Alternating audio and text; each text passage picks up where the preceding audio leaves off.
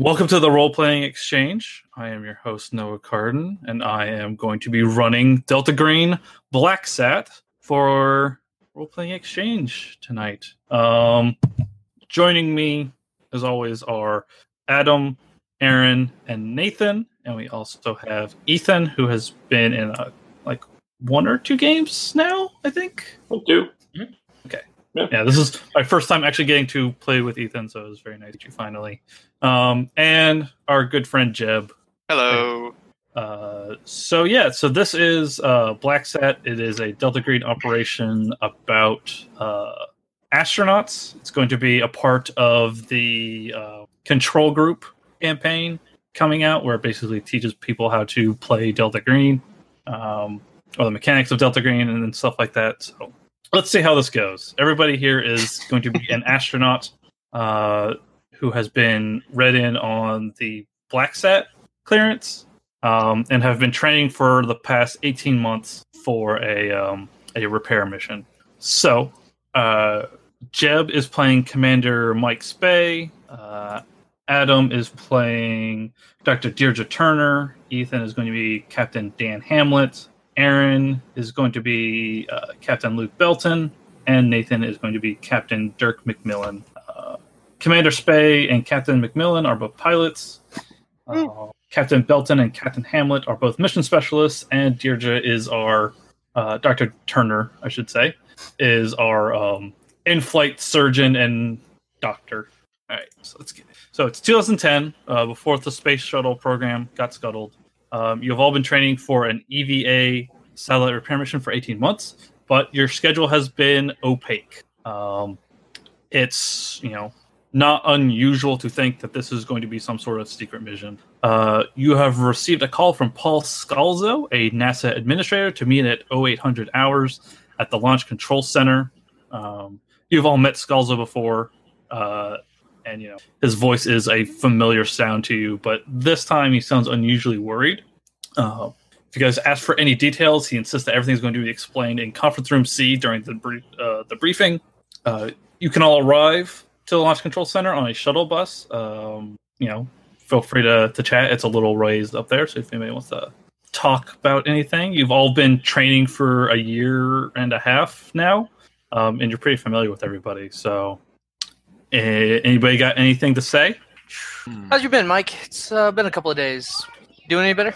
Uh, it comes and goes. I'm just hoping nothing goes wrong on this mission. Hmm, yep. What- They they tell you any details? I heard it didn't give me too much to work with. No, nothing on here. That figures. Deirdre, Mike, Dan, Dirk. Uh, so this is uh, this is it, man. I mean, I guess we're finally going up, huh? Well, if we're not, they got us strapped into the suit for, or into this thing for nothing. Well, like none of you guys have any like. I mean, you're feeling okay. I mean, like if we get up there in space and we're up there, well, if like knock on wood, uh, if we do get up there, you know, and you're sick, like we're gonna do so much. So like, like you need to be honest, folks, before we hit that button. Are are we? Is everybody frosty? Are we cool? All good here. In 18 months, I'm ready to go. So it, it, the ride is, you know, your usual bumpy shuttle bus ride. Um, you get to conference room C, and you see that um, Scalzo is talking to a familiar-looking man um, in an Air Force uh, colonel uniform. Uh, this is Callan Aaron Woolrich. Um, Woolrich has overseen many parts of your training over the previous months, appearing from time to time, but he rarely interacts with you all, like to the point of him just kind of standing there, like watching over you guys. Um, there are two men in unadorned jumpsuits at the table as well. They don't look very uh, happy to be here. Uh, one is an is an overweight, chubby cheeked gentleman, and the other one looks like he's going to. Um, uh, the other one is like scarecrow thin. Um, the heavyset gentleman looks like he's about to vomit. Um, his jumpsuit is really tightly fitting. Um, the extremely thin man is losing a lot of his white hair, um, and he's got like this really wrinkled, seamed face. Um, and he just looks kind of resigned to what's going on. Um, Scalzo introduces Colonel Woolrich. Um, Woolrich salutes uh, salutes all of you and offers a firm handshake to each one of you. Um, and then you know he's like, "How how are you doing?" Uh, you know, Doctor Turner, how are you? Oh, doing fine, doing fine. Um, pleasure to be here. Um, it's an it's an honor to work with all of you. Um, now, if you'll have a seat, we'll get started on the uh, the briefing. The briefing. Uh, Woolrich introduces uh, Dr. Bruce Weintraub, who is the heavy set man, and uh, Dr. Pierce O'Neill, who is the skinnier man, and informs you that they too are uh, read in on Black Sat Classified. Um, so matters may be discussed freely in front of them. Um, Okay. Uh, you all still agree with the mission at hand, correct? Yes. Yes, sir. Yes. Okay. So, uh, a classified United States defense satellite in orbit, codenamed BlackSat, is in need of repair and recalibration. Uh, U5 are to esco- escort Drs. Weintraub and O'Neill on a covert shuttle flight to the satellite so that they can accomplish that mission. Uh, BlackSat's orbital height is 523 kilometers, and it's moving at 7 kilometers per second. Um, Commander McMillan will guide the craft into a close and synchronized orbit while Belton and Hamlet help Weintraub and O'Neill. Um, there's no need to bring the satellite into the bay or use the shuttle remote arm, only that the two men need to be within a certain range of the satellite to effect changes and repairs remotely. The mission is scheduled for to be five days. Liftoff is in 48 hours. Uh, do you have any questions? No, sir. Do we? Um. So, out, out of character, I'm assuming we're like we're here to basically do basic repairs. Uh. Right? No. Uh, you understanding. don't know. Like, oh, okay. Um, you only know what you have just been told and what you have read so far. okay. Um, you can presume so. Uh, if anybody does, can't think of any actual questions, you can give me uh an int times five to kind of realize something. Okay. Six out of sixty-five. Am I? Apparently, I'm dumber than. Sh- Wait, I made it by one point. 79 out of 80. Got a 50 out of 70. 37 Uh, okay. out of 75. Uh, right. Oh, fuck, it's up upside. I thought it was a 99. It's a 96. Wait. oh, So, um, yeah. Out. Uh, Captain McMillan, What's up? you think of like basically what does Black Sat do? Uh, to which um, Woolrich explains that uh, it's a deniable anti-satellite weapon platform. If the Russians or the Chinese put anything unacceptable into orbit, BlackSat can degrade its functionality, interfere with communications, and gradually decay its orbit until it goes offline. Um, it's not dangerous to human beings, nor to any flying anything flying under its own power with a human at the stick. Um, in fact, it's not dangerous to anything right now. That's kind of the point.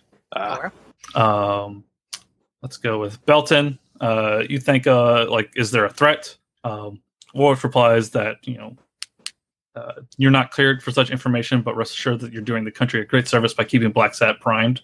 Um, uh, Deirdre, your first thought is basically, are Weintraub and O'Neill ready for this? They they are not your typical specimens when it comes to um, to astronauts. Yeah. Uh, Woolrich replies that they're willing and that the only ones that can, that can fix the black sat, but they are not astronauts. Weintraub breaks in and he's like, um, he says that he suffers from fibromyalgia but controls it with a quercetin, but Woolrich cuts him off before he can say any more. Uh, Dr. Turner, you would know that fibromyalgia means terrible joint pain and sensitivity. Um, it's often associated with depression and ADHD, and the acceleration of a shuttle launch is going to be agonizing. Um, as for quercetin, it's a natural flavonoid without side effects, probably. Um, it has no real therapeutic benefits, however. Okay. Um, uh, I believe Commander Spay, you had a, a question. So, uh, your question is what are Weintraub and O'Neill's qualifications for the mission? Do they have any flight training or deep sea experience? Mhm. Um, insists that no one but these men can, flick, can fix the Black Sat, but they have no flight training. Um, O'Neill has done some diving on vacation before. Um, but uh, Weintraub breaks in to say that only O'Neill fully comprehends something called the Cordis differentials, but is cut off by Woolrich, who tersely informs him that the information is ADA kite uh, clearance only. Uh, Weintraub kind of becomes demure and, and then stops speaking. okay. Um, everybody can make a human roll, can kind of read Weintraub's outburst and Woolrich's interruption if you would like. Human times five, I'm assuming. It's a human is a skill. Oh, okay. Oh, yeah, you're you're right. My bad. Oddly Human, enough, that? the high shot asshole pilot, terrible at humans. Who'da thunk? Same here. Ten percent human. The doctor failed that row with 98. I also failed that roll with a 33. We get no secrets. I, I don't need people skills in space. Uh, did you get anything, Ethan? I rolled a thirty-one, so no. Okay. So, um, you can all tell that Weintraub seems kind of eager. Looks like he looks eager to talk about his work, but that's really all you get. Um, uh, Woolrich uh, clarifies that neither of the men needs to touch Blacksat to affect the repairs. Uh, they just need to get close enough to fix it. This will require a spacewalk. Um, to together, they're about fifty percent of everyone on Earth qualified for such repairs. So yeah. Uh, other than that, does anybody else have uh, any other questions? Uh, not at the time, no. Satellite. No. What's the uh, the estimated uh, time of this trip? Like, what do we think? How long? How long are we looking at for being up in space working on this? Uh, O'Neill says that he expects uh, repairs to take about um, ha- half an hour, uh, no more than an hour, certainly. Um, uh, O'Neill believes that if you cannot calculate the transformation within one hour, uh, more time probably won't help. Hmm, okay. Woolrich replies also that uh, once there's an outside chance of the problem with the black sat is solely with the radio on board. Um, if so, that can be swapped out by Belton and Hamlet. It's a modular uh, device, but uh, all the indications so far have been a problem not quite that simple. Uh, I'd like to ask about the fact that they said they don't have to actually touch the satellite to fix it, or did I mishear that? Yeah, I wanted to ask the same thing. I heard that too. Uh, Be remote linking in, or Not quite. Um, that's up to O'Neill and Weintraub. They um, they are mathematicians who specialize in uh, equations of exotic particle reactions. Um, you get some some real heavy mathematics talks that goes right over your head. Um, they talk about delinear, delinear decay arcs, baryon integration, and metadimensional mechanics. Um, without like really explaining what is actually supposed to be happening. Uh, yeah, it just goes Yeah. right over your head. Is it hypergeometry? Because you have to tell us if it's hypergeometry. Don't think that's true at all. Uh, yeah. like So, shit to cover up what's actually going on with technical jargon, or um, character sheet, real quick. Uh, I don't know if anybody would have, like, if you had like science mathematics, maybe. I got science math. I have alertness at sixty. I have science math at 20, rolled a 63. I have science math at 40. Roll, Let nerd. me see what I got. Shut up. I got. I rolled an 82. Good times. I don't think my meteorology will help us in this situation. I know addition. Noah, is it possible for me to do a medicine road to know what kind of stuff I would need to like perhaps treat or relieve some problems caused by fibromyalgia? Uh, we'll get to that. Okay. Yeah, yeah. you guys have 48 hours to basically uh, train and prep O'Neill and Weintraub. So, Oh, good. Yep. Great. So uh, you're all dismissed from the meeting. Um, da, da, da. So, um, Commander Spay, what are you doing? Oh, geez. Um, trying to figure what uh what I can do to to help get these two civies trained as best as we can. Probably uh consult with with McMillan what he thinks. Okay. So yeah, uh, McMillan, um, Commander Spay is coming over to talk to you about something. So our real question here is, uh, we gotta, we need to talk to them, uh, whether or not they're going to have to leave the shuttle. Right. They're they are going to have to go on a spacewalk. They're going on a spacewalk. All right. So first step, we got to drill into the importance of them. They stick to the EVA monkeys. It's the only way this works. Otherwise, they are going to drift off. Yeah, and I'm kind of concerned with with Mister uh, Snappy Bones over there. I mean, it won't, probably won't matter too much in space, but once we take off, we're going to be blowing a lot of G's. Yeah. He doesn't have brittle bone syndrome, did it? I thought he said he had fibromyalgia. Weintraub, the heavier man, has fibromyalgia. Uh, O'Neill, aside from being older and incredibly skinny, doesn't seem to have any real health Uh, defect.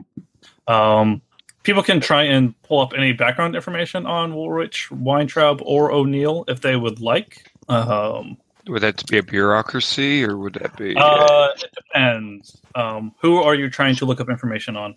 I think I'm going to try to look up uh, uh, medical information on. I guess would it be Woolrich? Is he the one with fibromyalgia? I'm sorry. Woolrich is the um, the uh, older guy. the colonel. okay, so the other would be Weintraub. That's Yeah. W E I N T R A U B, and O'Neill, which is O apostrophe N E I L. I'll write that down. Okay. So I have no reason to think that I'm involved in an illegal government conspiracy. Nope, you have no idea what Delta Green is. Nope. You are, for all intents and purposes, civilian. Everything's fine. So yeah, I mean, I'll, I'll look up the the guy of fibromyalgia's history, see if I can find anything in particular that would be Um, useful in treating. Uh, medical records, you don't get much, honestly. It's like he says, he has fibromyalgia and takes some things. He's, um, yeah, you wouldn't you wouldn't really get that much about him other than his basic medical records. Okay. Um, Uh, I'm going to use persuade to talk to one of the pretty girls in the offices I know who will do the bureaucracy for me. You would fucking do it, wouldn't you? 32 out of 40 made that.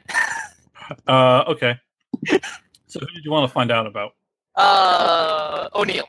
O'Neill. Um, so uh, you get some information that uh, there are eight people on Facebook named Pierce O'Neill, um, and none of them are the same guy in the conference room. Uh, military and academic sources turn up nothing relevant. Um, so other than that, uh, you don't get a whole lot. The military act. Dealing with top will be somebody with a name. Uh, does anybody? Um, so if you want to find out information on Woolrich, you can give me bureaucracy or uh, military science air. I will roll bureaucracy. So like air, I could use Air Force. Yeah, that would be Air Force. Um, cool. I will is, fail. does anybody have it at thirty percent or above? I have Uh, it Air- at forty. Uh, bureaucracy. I'm sorry. I Yeah, have. Is it? Do you have the ten percent default to the thirty, or is that the? No, it's whatever the number um, in the the spot is. Okay, then I have thirty-two. Yeah, I I've like. got I've got bureaucracy at fifty and Air Force at seventy. Okay, so who wants to find out information on Woolrich? Hmm. Give Uh, yeah, he's got the best skills. yep. Spay will. Okay. I can try. I've also got bureaucracy. I'm, I'm just trying to get it like one person gets the information. Oh, okay. Got it. I Okay. got a thirty-four out of seventy on Air Force. Okay. Don't, you probably don't even have to roll for that, do you? Uh, that was I don't know. Ethan, correct? Or is that Jeb? Jeb. Jab. Okay. So, Jeb, you find um, Woolrich came up through anti communications operations um, and he did administrative work at Tinker Air Force Base in Oklahoma. Um, he has a master's degree in aerospace engineering from California State University at Long Beach. Um, while you're looking around, you find uh, he had an assignment at Edwards Air Force Base in California, code word classified on the orders of uh, Lieutenant General Eustace Bell, uh, United States Air Force. Um, almost nothing is available about Woolrich's ca- uh, career after that transfer to Edwards in 1989. Hmm. Uh, if somebody wants to find out some information on Weintraub, uh, you can give me a science, mathematics, or bureaucracy at 40%. If somebody has that, uh, they will. I have bureaucracy at 50. Okay. So you want to look up information on Weintraub? Yes. Okay. Uh, Weintraub was an undergraduate at Harvey Mudd College in 1993. Uh, Bruce Weintraub dominated the William Lowell Putnam mathematical competition, winning a graduate tuition scholarship to Harvard, where he wrote his thesis on paradimensional matrix collapses collapse functions. After graduating Harvard in 1998, he dropped off the face of the earth. Um, uh, bureaucracy indicates that uh, he moved to Severn, Maryland, a few short miles from Fort Meade, the headquarters of the National Security Agency. Real quick, how do you spell Orich? I think it's W O O L R I C H. Yes. I got it right. Well, like the material, and rich like the money. And you said there's no info on Woolrich between eighty nine and to twenty ten. Basically, Uh, from yeah, from '89 to now, uh, you find practically nothing. Yeah, nothing of interest. Interesting. Does anybody have uh, mathematics, science at forty percent or higher? Uh, I believe I do. Um, let me check. Yeah, I have science math at 40. Okay. You can find out some information on Weintraub that basically um, there's some strange insights um, out of paradimensional matrix collapse functions. Um, it, uh, if you read the paper, uh, you can get quite a bit of information. So if you want to spend your time studying, I that, will read. can. I will read that paper. Okay, so you will be out for a little while. Uh, da, da, da. I'm very we- good at science math. Hmm. Uh, does anybody have computer science at 30% or more? No, Nope. Nope. I'm just a doctor, Jim. Oh, I have computer science at 40, but I'm busy reading the paper. Okay. So- Uh, da, da, da, da. All right. So yeah, uh, Belton. Um, so if since you're reading the paper, you realize that the math in the paper is focused on the uh, indica- indicacy of numbers, a measure of how much they indicate what they are attached to, and suggests that there may be ancillary data unrelated to measured traits. It's really obscure, but it seems to indicate that the thingness of things can be altered through mathematical description. Oh God. Uh, give me a sweet, sweet SAN roll. It's one of those sciences. Wow, already. And we haven't even left the ground. don't do brain math. Uh, let's see. SAN 34 out of 70, so I'm fine. I'm Okay. fine. This is Yeah, fine. no, it's it's like That's some really tough reading. You can barely keep your eyes open. Blast Yeah. off are already out of your mind. That'll be crazy. It's one of those math problems. Like you know, Sally's in Texas. She eats three Snickers bars. How much can you know? One of those kind of things. Uh, Actually, um, Oh what shit! did you get on your persuade roll there, Nathan? 32 out of 40. Thirty-two out of forty. Would that make a charisma times five? Uh, she were there we go drinking. Uh, yes. Uh, charisma times five is 45. So Uh, and you wanted information on O'Neill, right? Yes. Okay, I'll give you this because apparently you can use gossip to kind of information. I'm gonna be a catty bitch. Someone's breaking OPSEC. Take him out. Actually, no. Here we go. This is what it's actually supposed to relate to. I'm sorry. Um, are you? Tr- I will give you three things. Okay. Um, three topics, and I will give you information depending on which one you choose. Uh, codename military programs, space defense initiatives, and weaponized satellites, and weird stuff in orbit. Do you have a preference? I mean, yes, but it's a metagame choice, so I'm really. Because I'm like, obviously, the thing I want to pick is weird shit, but that's metagaming as fuck. Uh, you can pick whichever Yeah, one you want. I'm gonna pick weird, spa- uh, weird shit in space. Okay. Like, space. Uh, so what you get, um, you're talking to people, and one of them discusses space euphoria. Mhm.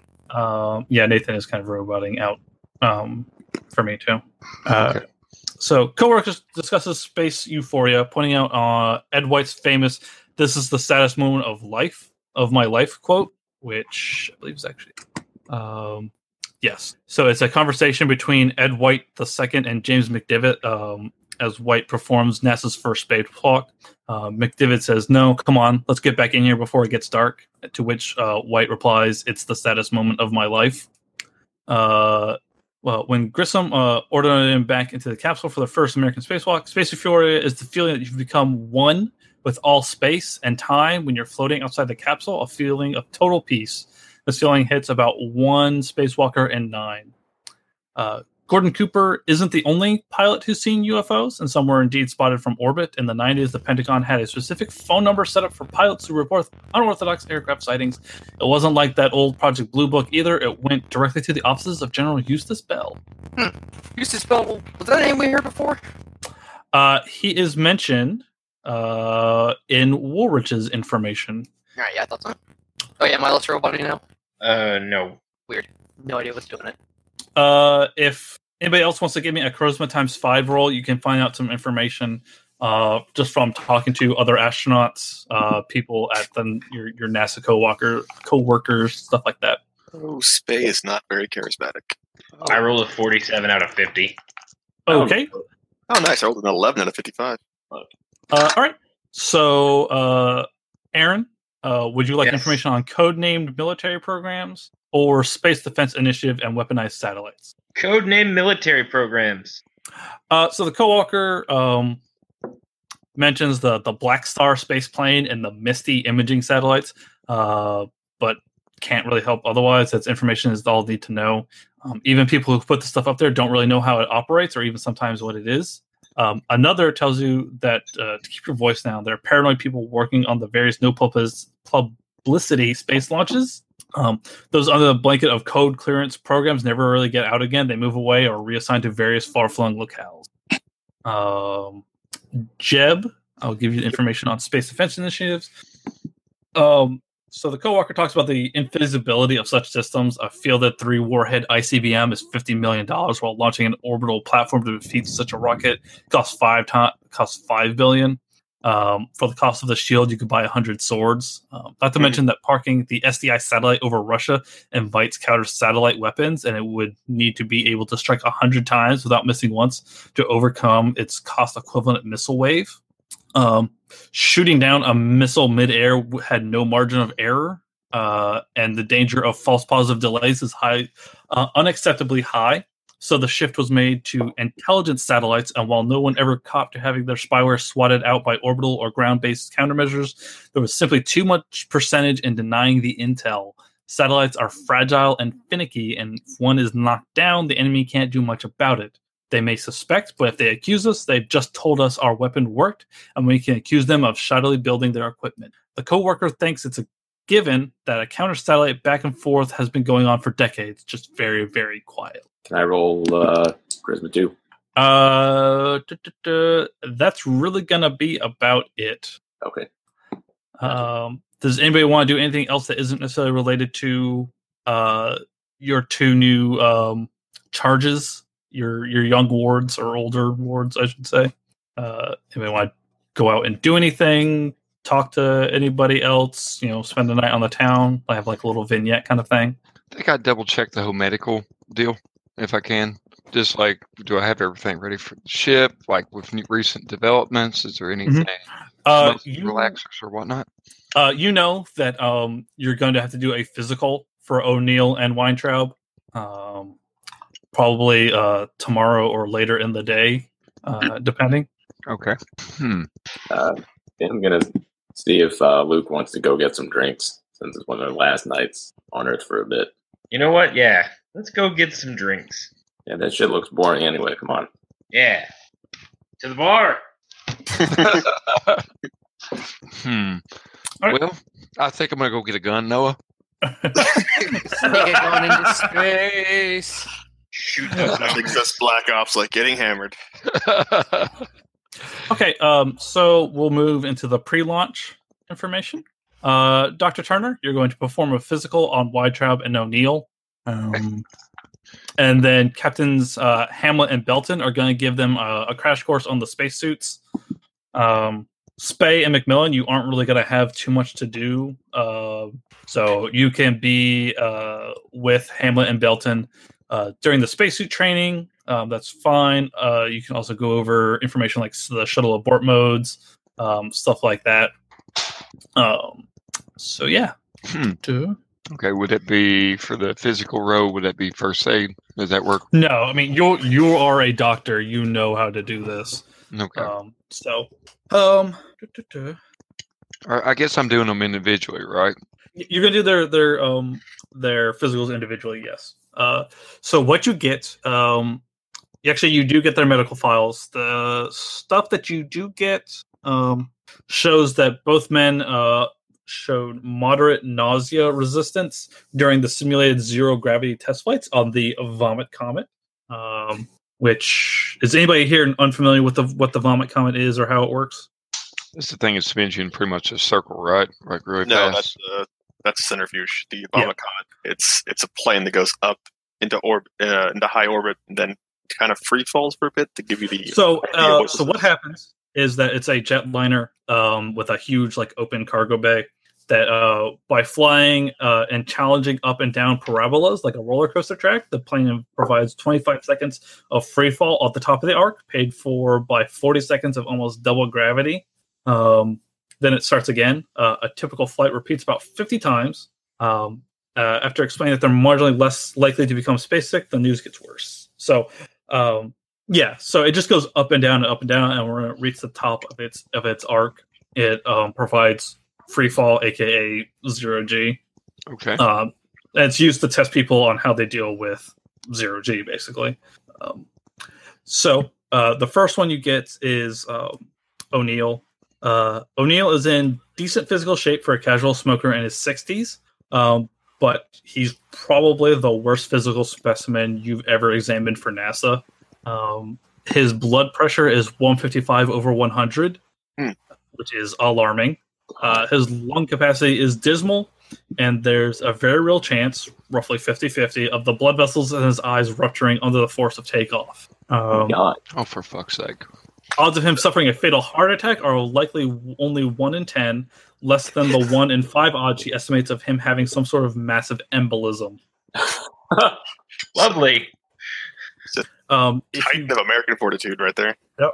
uh, that's all. That's all you get with no roll. If you give me a medicine roll, however, you can find out more information.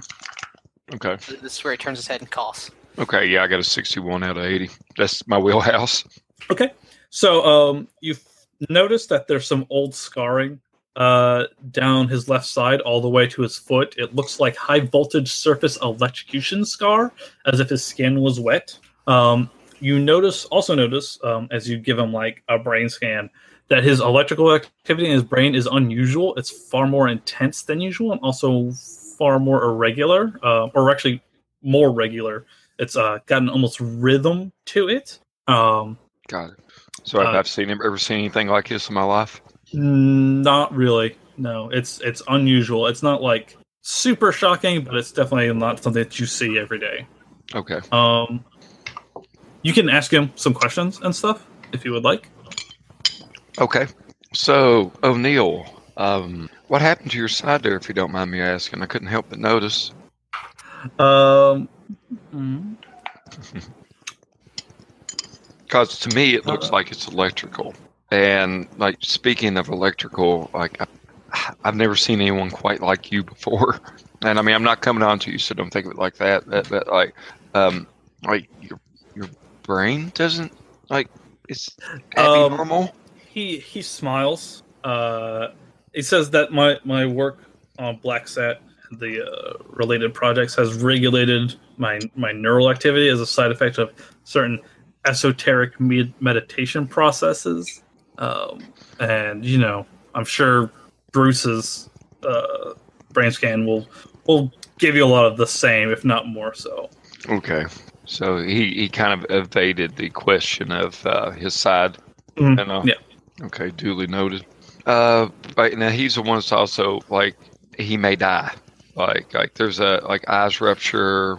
Like he's this He's is a, yeah, he's not in a, a, a lot of great shape. Um, But O'Neill, to be to be frank, like you're really not in good enough health to uh, to make this trip. Like uh, you're by by simply making this trip, you're putting yourself in a, a uh, detrimental risk. That I mean, that's we have to get up there. It's what Woolrich and the the men upstairs want. So uh, you I'm. I mean, you can tell them no, but I'm sure they'll they'll tell you we're going anyway. oh wow, there's no one else on the planet that can do this besides you. Like like Woolrich said, me and Weintraub, we're fifty percent of the people that know how to do anything like this. No offense, and I mean I'm not counting doubting your abilities, but it seems like we should pull out the other fifty percent for you here. I mean, I'm I'm seriously concerned about your health. I don't know what to tell you, Doctor. Um, I doubt any of the other guys would be able to handle anything more or less than what Weintraub and I can do. Are they all in bad health as well? I mean, we're all a bunch of mathematicians, nerds, like weirdos like us. You know, Well, they didn't originally. I wasn't originally scrapped. I mean, placed in line for this flight anyway. Except the other, there was another pilot that was going to do this, and they kind of like he didn't really do too too swell on his psych evaluation. So I Hmm. mean, I, I can kind of understand where you're where you're coming from here. Like we're the we're B squad, and that's all they got. I guess you could say. But trust trust me when I tell you this, Doctor Turner. We're the only ones who can do this. okay. Um, and what do we do if like something happens to you and you can't do this? I don't know. It's, it's up to you to keep me in shape to get up there, right, Doc? I'll, I'll, I'll, I'll do the best I can, sir. I'll do the best I can. Well, I appreciate you being candid with me on this. Uh, you, you have a good day. You do the same.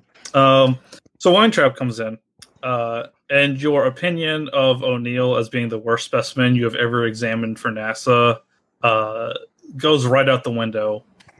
Uh, Weintraub, despite being decades younger, uh, edges out O'Neill by a hair.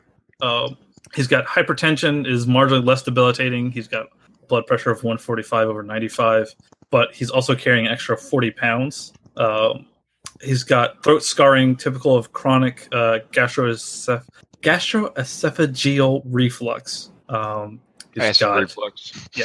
He's got uh, an alarmingly uh, high uh, asthma, um, and his lower spine is in terrible shape. Um, he doesn't have the full house of symptoms from a sedentary lifestyle or poor eating habits, but he's got more than enough to disqualify him from the shuttle launch. Um, this man, it would you would be remiss to do anything other than give him a medical decline. You think that O'Neill could could make it okay? It, Weintraub probably not. Um, give me a medicine roll. You said medicine roll? God damn it, Aaron. 59. I made that. Uh, okay. Um, you see the same weird brainwave patterns as O'Neill, um, and you know it's it's a trait that they both share it. Um, yeah. Other than that, um, what do you say to him? Man, like with all due respect, like you shouldn't be making this trip. You, like your lower back. I mean, uh, you either need this replaced or you need to get you need to get this fused together. Um, no offense again, your like your weight is going to become a, a detrimental issue. So, Um, so, so you're so saying I don't have to go? I like you. I, I this is going to be a monumental undertaking for you.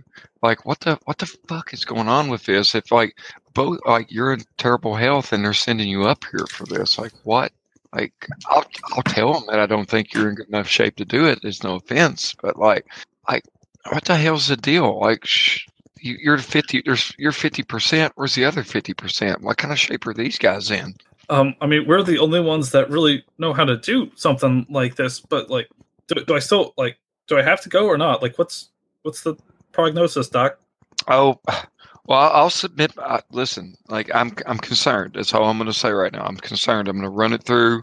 Like if I can, if I can ground you, I'm going to do my best to ground you on this. Like it's just this isn't for you, man. And like, man, what's what's up with you? Like, did you get electrocuted terribly or something like that? Like, like your your even your brain waves are altered, man. Um. Oh. Uh. So. So. Um. He starts throwing at you like all these um, these different terms, like you know, ablative concentration um, cascades, uh, co-numeracy, delimited matrix pair dimension integration, like all this shit that just does not make any sense to you. Um, What does psychotherapy give me while listening to this man rattle on about this? Like, he seems like the lesser hinged one. Like, is this something I can make Oh. a roll for? psychotherapy I got it at 50.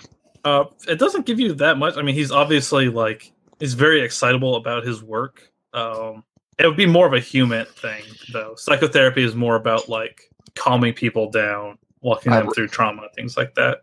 Noah, I shit you not. Thank you, Easy Roller Dice Cup.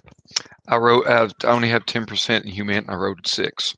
Okay, yeah. I mean, he's uh, he's kind of what he seems. He, uh, he obviously works for some sort of like top secret program or whatever, but um, he's not. He's a bit soft on the idea of of classified data. So if you started asking him questions about stuff, you could probably get some information. Okay. Um, so give me a persuade roll. okay, I got it at 60. Let's see what we get. EasyRollerDiceCup.com. 39. So I got it. Uh, 39. All right. So, would you like to know about uh like the Black Sat Um, would you like to know about Woolrich or his program, or O'Neill, or like his theories, or or, or what? Hmm. I think I want to know. Oh God, that's like I, oh yeah, you you should give me a bunch of Pandora boxes. Thanks, Noah. Um, Mhm. shoot. Oh shoot, I, I'm going up for Black Sat. I think I need to know this stuff. Okay. Um, Weintraub explains that uh, there's no concern that Black Sat might do damage to the shuttle or anything like that. Um, a whirl or crest doesn't exert actual pressure. Uh, uh, it creates a virtual enough virtual increase to send a satellite into a spin. Um, a power craft um, can easily compensate, but it won't exert any gravity tipping until it's cognized. Um, so that that's like what it what it does. Okay, Um, and you get one more topic. okay. I think I'm gonna like fuck it. I'm gonna go for Rorsch's um, organization. Yeah. Uh, I mean, Black Sat is just part of um, ADA Kite. Uh, it's a practical side project connected to deep research. Um, it's you know, it's all right. Uh, uh, compared to what we've uncovered, it's ridiculous how some of the equipment uh, ADA Kite put up is still powered by like chemical batteries. It's, it's nuts. Um, Yeah, it's typically everything's solar powered now. yeah, yeah. I, I mean, if even if even that, you know, um, uh, there's a lot of you know, uh, exo data and and and um using phase delimiters to uncoil uh, multivariative um, clusters. Okay. Yeah, that Uh, yeah. me. That's that's pretty much it. Uh, you get out of Weintraub. He's you can present to Woolrich or Scalzo like your information, like you don't think these guys are going to make it, but uh, Yeah, that's really about it. I think that's what will end the scene where I'm going off to just say, say these guys are in terrible shape, and definitely one of them should be grounded. So uh, Hamlet and Belton, um, you are preparing the uh, O'Neill and Weintraub for um, EVA training. That's an extravehicular activity. Um, so you get uh, it occurs in a dry, an utterly gigantic swimming pool. Um, the trainees get into a mock-up of a, an, an EMU, which is an extravehicular mobility unit. Uh, it's heavy, clumsy, semi-rigid technology marvel. Uh, you get in it, put on the helmet, and move around submerged in the approximate uh, feeling of free fall. Um, to accomplish any task while wearing an EMU requires a Dex times five roll because the joints are stiff, the gloves are clumsy, and your visibility is extremely limited. The training regimen that you were given from Weintraub and O'Neill is pretty bare bones. Uh, it's really simple stuff like operating um, the getting the hatch open, getting oneself through it, uh, stuff like that. Um, as you, uh, so you start with O'Neill, um, and you know he seems to take to it pretty easily, um, especially for his first time doing anything like this. He manages to get through like the hatch uh, on his second try. Um, you know, he bumps into it on the first time. Uh, Weintraub, however, uh, he fails a couple of times, and then he starts, you know, I can't, I can't breathe, I can't breathe. Uh, or is one of you going to do anything? Holy shit! Get it? Get it? Uh, okay. Uh, so you're just going to talk him, talk him out of a freak out? Yeah. Uh, give me a charisma times five roll. Ooh, that is an 86 out of 60. Uh, okay. Um, Yep. Aaron, are you doing anything? Uh, yeah, I can give it a try. Sorry, I was eating pretzels. Um, yeah, I'll give it a shot. You said charisma? Uh, if you're trying to talk him down, Yeah. Um, I rolled a 58 out of 50, so I also fail. Uh, all right. Is anybody going to help him like try and get out of the pool? Uh, if I see he's still freaking out, then yeah. Oh shit! Uh, all right. Give me a. Uh, actually, you can just kind of uh, give me a pilot spacesuit roll. Uh-huh. Oh, there we go. It turns out I can roll under 80. That's a four. Uh, all right. So you you start um so you start yelling at him and he does not take to that very well. He starts screaming and like thrashing and like just freaking out, but you manage to um uh, get out of the pool with your help. Um uh they're they're not doing too great. uh, at this. Um. Said O'Neill took to it okay. Kind of. um, hmm, let me make sure. So, is anybody like talking to them about like what's going on, anything like that? I assume that um, our pilots are there as well, unless they want to do anything else during the scene. Like while they're doing the E EVA. Yeah, while they're doing the EVA stuff, like it's one at a time in the pool.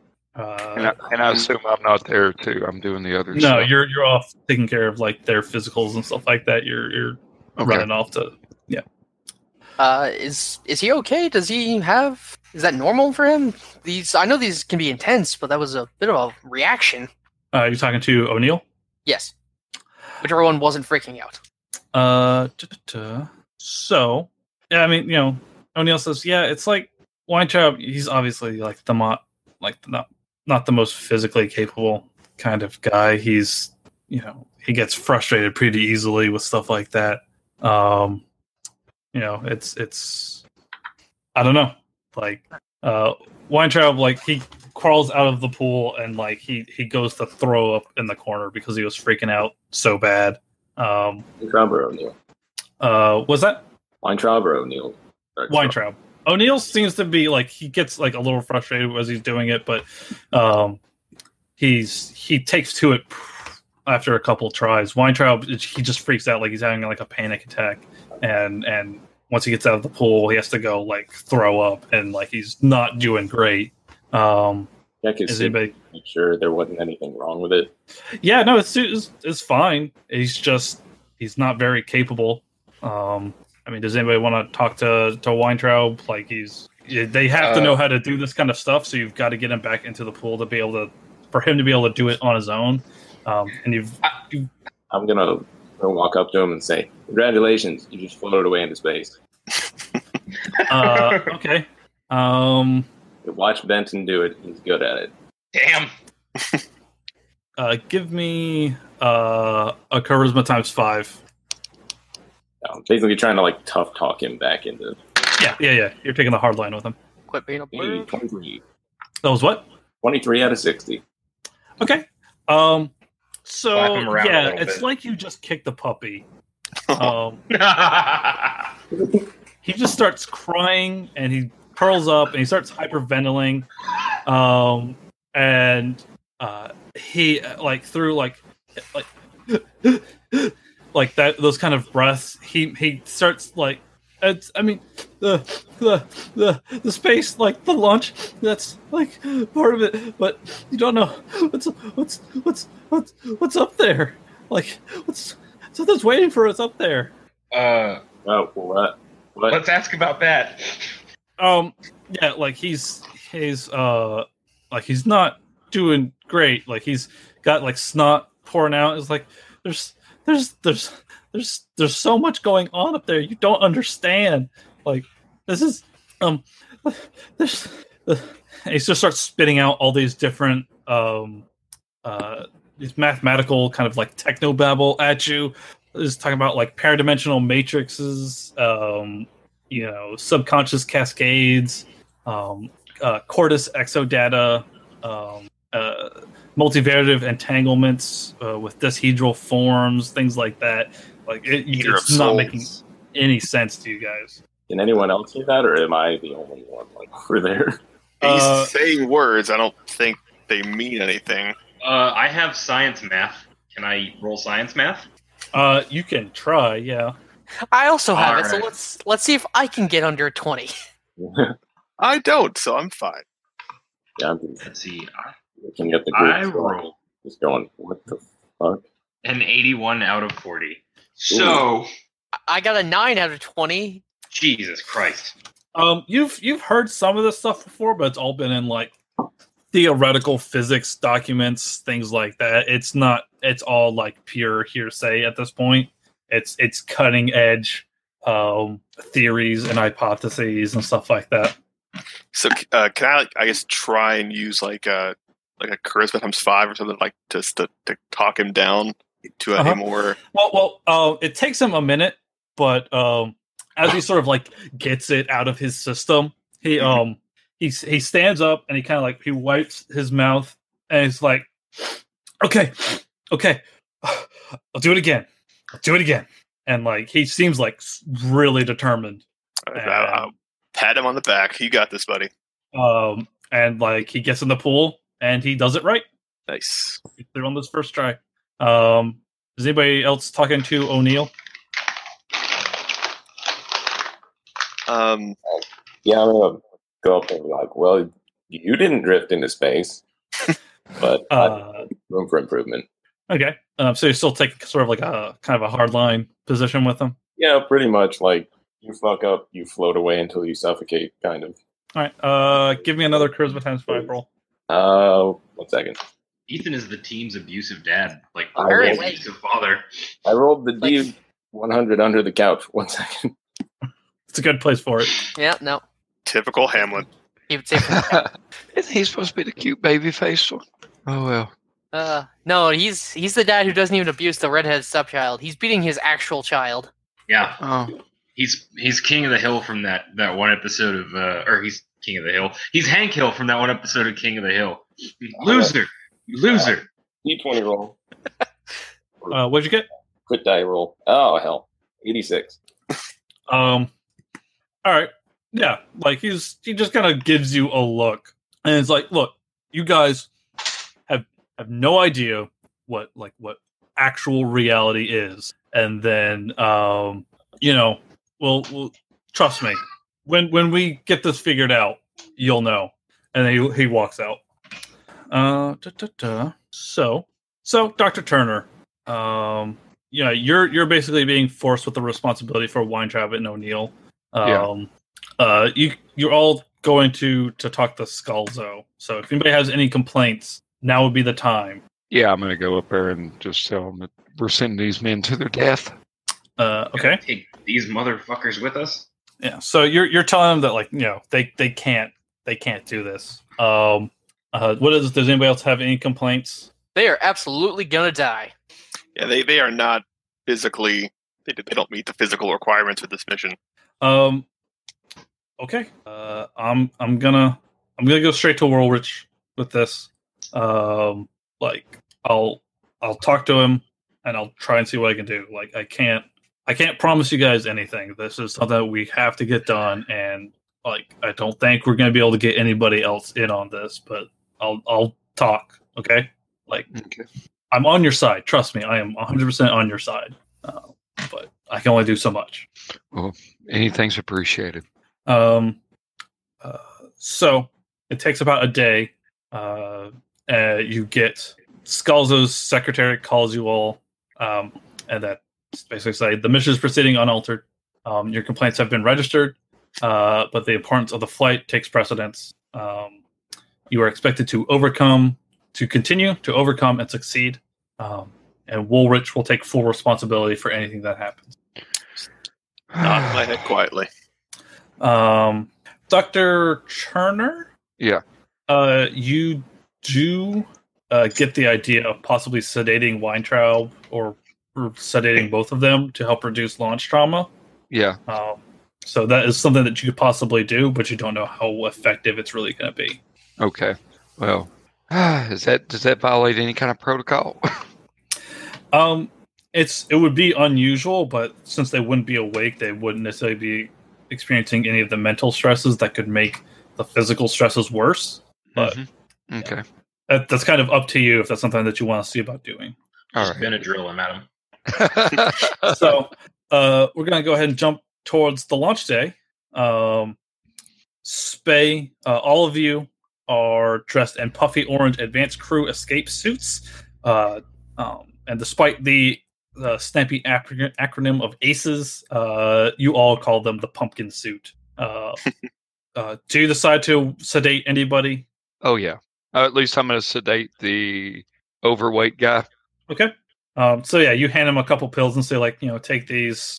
Uh, we'll we'll wake you when we get up there. Um, I, I, honestly, on second thought, I'm going to dope them both if they'll take it. uh, Slip one into a donut. That's how you get the one guy to take it. He's diabetic. O'Neill O'Neill refuses. He says, "No, I'm I'm not going to worry about that. Like, I don't even know if you should really be doing that to Weintraub, honestly, to Bruce. But um, I mean, if it helps him out, it helps him out. Uh, Okay. I so just wanted to give you the option. yeah, I, I appreciate it.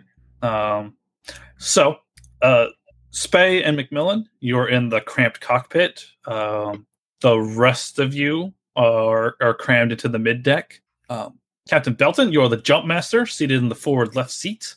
Uh, in the unlikely event of a bailout, you're the one who has to blow the hatch and deploy the escape pole. Uh, uh, Weintraub and O'Neill are in the rear seats. Uh, with Turner, you are between them. Uh, Spay and McMillan, uh, despite the terms pilot and commander and all that, there's really not a lot that you guys do during the launch. It's pretty much all automated, Mhm. uh, unless something goes incredibly wrong. Um, when it's if something does go wrong, it's uh, the mission commander's hands to decide whether to abort or press on or which abort option to. Right. Uh, so here we go. Uh, at T minus two minutes, uh, you all uh, close and lock your visors. Um, at T minus 31 seconds, the ground launch sequencer is go for auto sequence start. T minus 10 seconds, the main engine hydrogen burn off systems activate. Um, T minus six, main engine starts between the main engine ignition, ignition and the explosive bolt release at zero seconds. The entire launch stack of shuttle, fuel pod, and boosters pitch down about six feet. Um, this is known as the nod or the twang. Um, like you are sitting on hundreds of thousands of tons of fuel right now. The noise is like devastatingly loud. Um, you can feel the vibration of all of this through your very core, through your bones, to your marrow. As, the only time as- I feel alive. yeah. uh, five, four, three, two, one. Lift off. The solid rocket boosters ignite. Explosive volts release the boosters and lift off. Um, you all feel the uh, initial like G forces hit you like a thousand ton of bricks. Um, your sight kind of gets gray and speckly fog with the G forces impacting your optic nerves. Um, you know, you feel yourself compressing into your seats. Um, you feel the blood basically settling into your back uh, as you are as you begin the launch. Um, at T plus 12 seconds, the shuttle starts to pitch and roll right on schedule. Instead of lying on their backs facing upwards, the crew is now inclined, knees overhead. The craft hits about 1.7 G forces, so someone who normally weighs 150 pounds feel like they weigh 225 pounds. Um, Weintraub, uh, you can hear through the um, in helmet comms, um, begins gasping, even if he's sedated. Like he's he's struggling for breath. That's a lot of Um, weight. Yeah. Yeah. Um, Turner, if you want to get out of your seat to assist him in any sort of form, it's going to be a strength times five roll. But Hmm. protocol is to wait until microgravity before attempting to render aid. Um, What kind? so we of want to deduc- What kind of deduction do I get on strength times five if I do this? Do like uh, it's going to be just a straight up strength times five. yeah, I'll do it. So Okay. breaking protocol and don't fuck me dice. Oh, thank God, forty out of fifty, so I made it. So, so I did my Okay. strength. so you get over to him. Um, uh, you get a uh, a um, and a call from Woolrich, aka he's uh the communications control, uh, aka Capcom, um, and he tells uh tells you that Woolrich uh, that Wein Weintraub's heart rate and blood pressure have left into danger zones. Um, and then everybody else, uh, you lose Mike from uh, Weintraub and Turner. Um, at T thirty eight seconds. Um, at T thirty eight seconds, the shuttle reaches max Q, the point at which uh, point of greatest aerodynamic stress on the vehicle. The throttle automatically eases back as the shuttle, as the spacecraft breaks the sound barrier. Um, yeah, Weintraub and Turner, your mics are cut from everybody else. Um, you can hear uh, everybody else can hear O'Neill demanding what's going on. Um, duh, duh, duh. give me a Dex times five roll to get to his pumpkin suit. Okay, twenty six. Got it. Okay. Uh, deck time five. Yeah, got it. That would have got it definitely. Okay. So yeah, it takes you a couple seconds to get up the get over to him. Um, at T forty eight seconds, the shuttle is now three point five miles up and moving at seven hundred miles per seven hundred fifty miles per hour. Um, Capcom, checks in with the pilot and commander, only discover that there are radio problems. Um, you get a brief cutout, and then communications restor- restored. Um, uh, you're still getting to uh, getting into Weintraub's suit there, Turner. Okay. Uh, give me a first aid roll to perform CPR. okay. Uh, three. A three. All right. Um, yeah, you start performing uh, CPR. You're pretty successful. Uh, T fifty seven seconds. Uh, the engines start to increase thrust again. Radio gets freaky. Um, you hear uh, Turner. Uh, Warwick is. Uh, uh, yeah. So Warwick's just trying everybody's channels, uh, but everybody only gets static. Um, Turner, you hear medic. Winthrop, let cop. Uh, Spay, you hear proceed to radio. O'Neill, permit. Um, from this point until weightlessness, all weightlessness, all rolls are at minus twenty percent, except for the pilot, except for pilot. Um, Turner, you have succeeded at your uh, first aid roll, so Weintraub Yeah. is alive. Um, Okay. uh, but uh, you notice uh, that he he is, seems to have like the blood vessels in his eyes seem to have burst. He is effectively blind. Um, For good. Mm, blood vessels in his retina, so it's probably His eyes are super fucked. Is yeah. really that's all the- that matters. Doesn't matter can fix it later, yeah, he right could potentially recover from this, but it's it's it's it's going to be rough for yeah. Um, at T plus one minute forty seven seconds, radio is completely down. The shuttle's twenty two miles up and moving at twenty six hundred miles per hour. Um, pilot uh, and commander, aka McMillan and Spay, can attempt uh, craft electrician rolls to restore radio function. Let's see. I have a 40 in that. Now. Sorry, dog was being an asshole. What do I roll? Craft electrician. uh, I have craft Uh, electrician? No, I have craft mechanics. Damn it! You're not a pilot. I have Yeah, it's just craft the- electronics. Will that work? Yeah, I think that's, I think that's what he meant. I could be a pilot. You don't know. Thirty-five out of forty. I rolled an 18 out of 40. Okay, um, you can't get it to come back on. Um, if there's a problem, it's not with you. Okay. Uh, at two minutes, 13 seconds, the orbital maneuvering systems ignite. Uh, an RTLS abort is now an option. Um. Uh, if if that thought is even crossing your minds, the uh, the thought of also becoming an absolute disgrace is uh, also crossing your mind. Um, Death before dishonor. yeah, like it's if you do that, your mission, your career is over with NASA, and like your life is going to lose meaning. Astronauts are that hardcore. Yeah, and I, I- Um, I, I still have faith in physics, and I don't believe that would actually work. So Yeah. I suggest we would keep going. At two minutes thirty, the SRBs separate. That's the solid rocket boosters for anybody not keeping track. Um, anybody not restrained, aka Turner, has to make a con times five roll or collapse. Okay. Odd eight.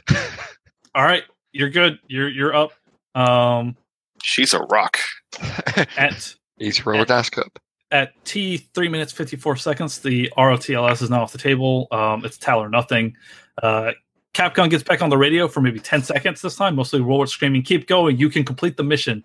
and answering any questions that they can get out in time. So, does anybody have a question? You've got a couple seconds. Turning into fucking space cowboys. Oh, Uh, I can't think of anything. Okay, team team four minutes. Uh, if Weintraub isn't dead yet, uh, obviously somebody's remaining medical aid. Um, so yeah, you managed to stabilize him. Uh, uh, give me a uh, medical a medicine at minus twenty percent. There, Turner. I got 19. So I'd had to be to 60, so I got it. Okay. Um, yeah, you managed to uh, you give him an uh, anistreplase injection, anistreplase injection, um, to basically keep him from slipping into cardiac arrest. Um, uh, Weintraub is going to survive, but he is catatonic and blind and com- pretty much pretty much completely useless. Um, but he is alive. Um, at four minutes fifty six seconds, uh, the this is the point at which abort to orbit is an option. Uh, radio's still out. Um, give me pilot roles, Spay and McMillan. That'd be pilot spacecraft or space shuttle. By the way, Uh, f- let's see. I got a 48 out of 70. I got a forty-four out of ninety. Nice. okay. Uh, everything's going all right. Um, Yeah, we, Yeah. we figured Weintraub would be a problem, but we gotta keep keep on keep on trucking.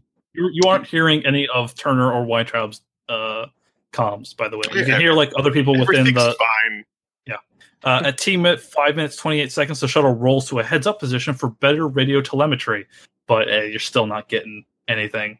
Uh, at uh, T five minutes 44, 45 seconds, uh, everybody who is conscious make a con times five roll. Alrighty. Odds one. Oh god, I rolled a hundred. Well, Oh, get no. fucked, nerd. Made it. Uh, con times five. Yes. Con Okay. Captain. Spay got an 8 out of 70. 17 out of 70.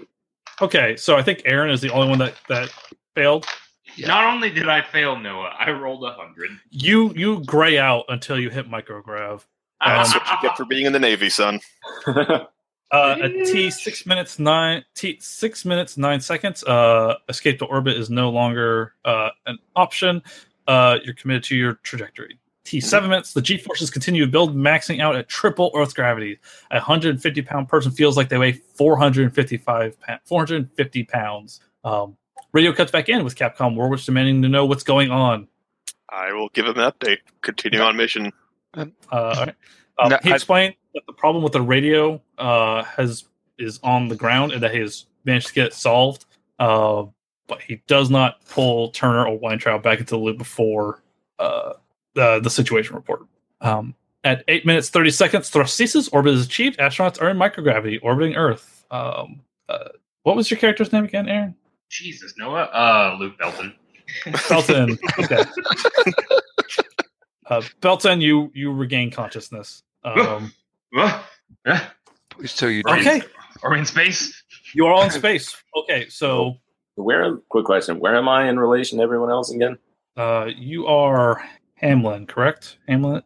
Yeah. I think he's, you're in the back, aren't you, with Weintraub? Or, Yes. No, that So was. there's there's the the cockpit, and then there's like a bay that has everybody else in it that's separate. Um, you are duh, duh, duh. uh, you are in the forward left seat, so you, it's um, Belton and uh, let me yeah Belton. You're in the forward right position because Belton is in the forward left. Are we close Uh, enough that I can, like, reach over and give him a Dylan, you son of a bitch handshake? Uh, you guys can break out of your um out of your seats now. You're in you're in micrograv. You can do whatever you want.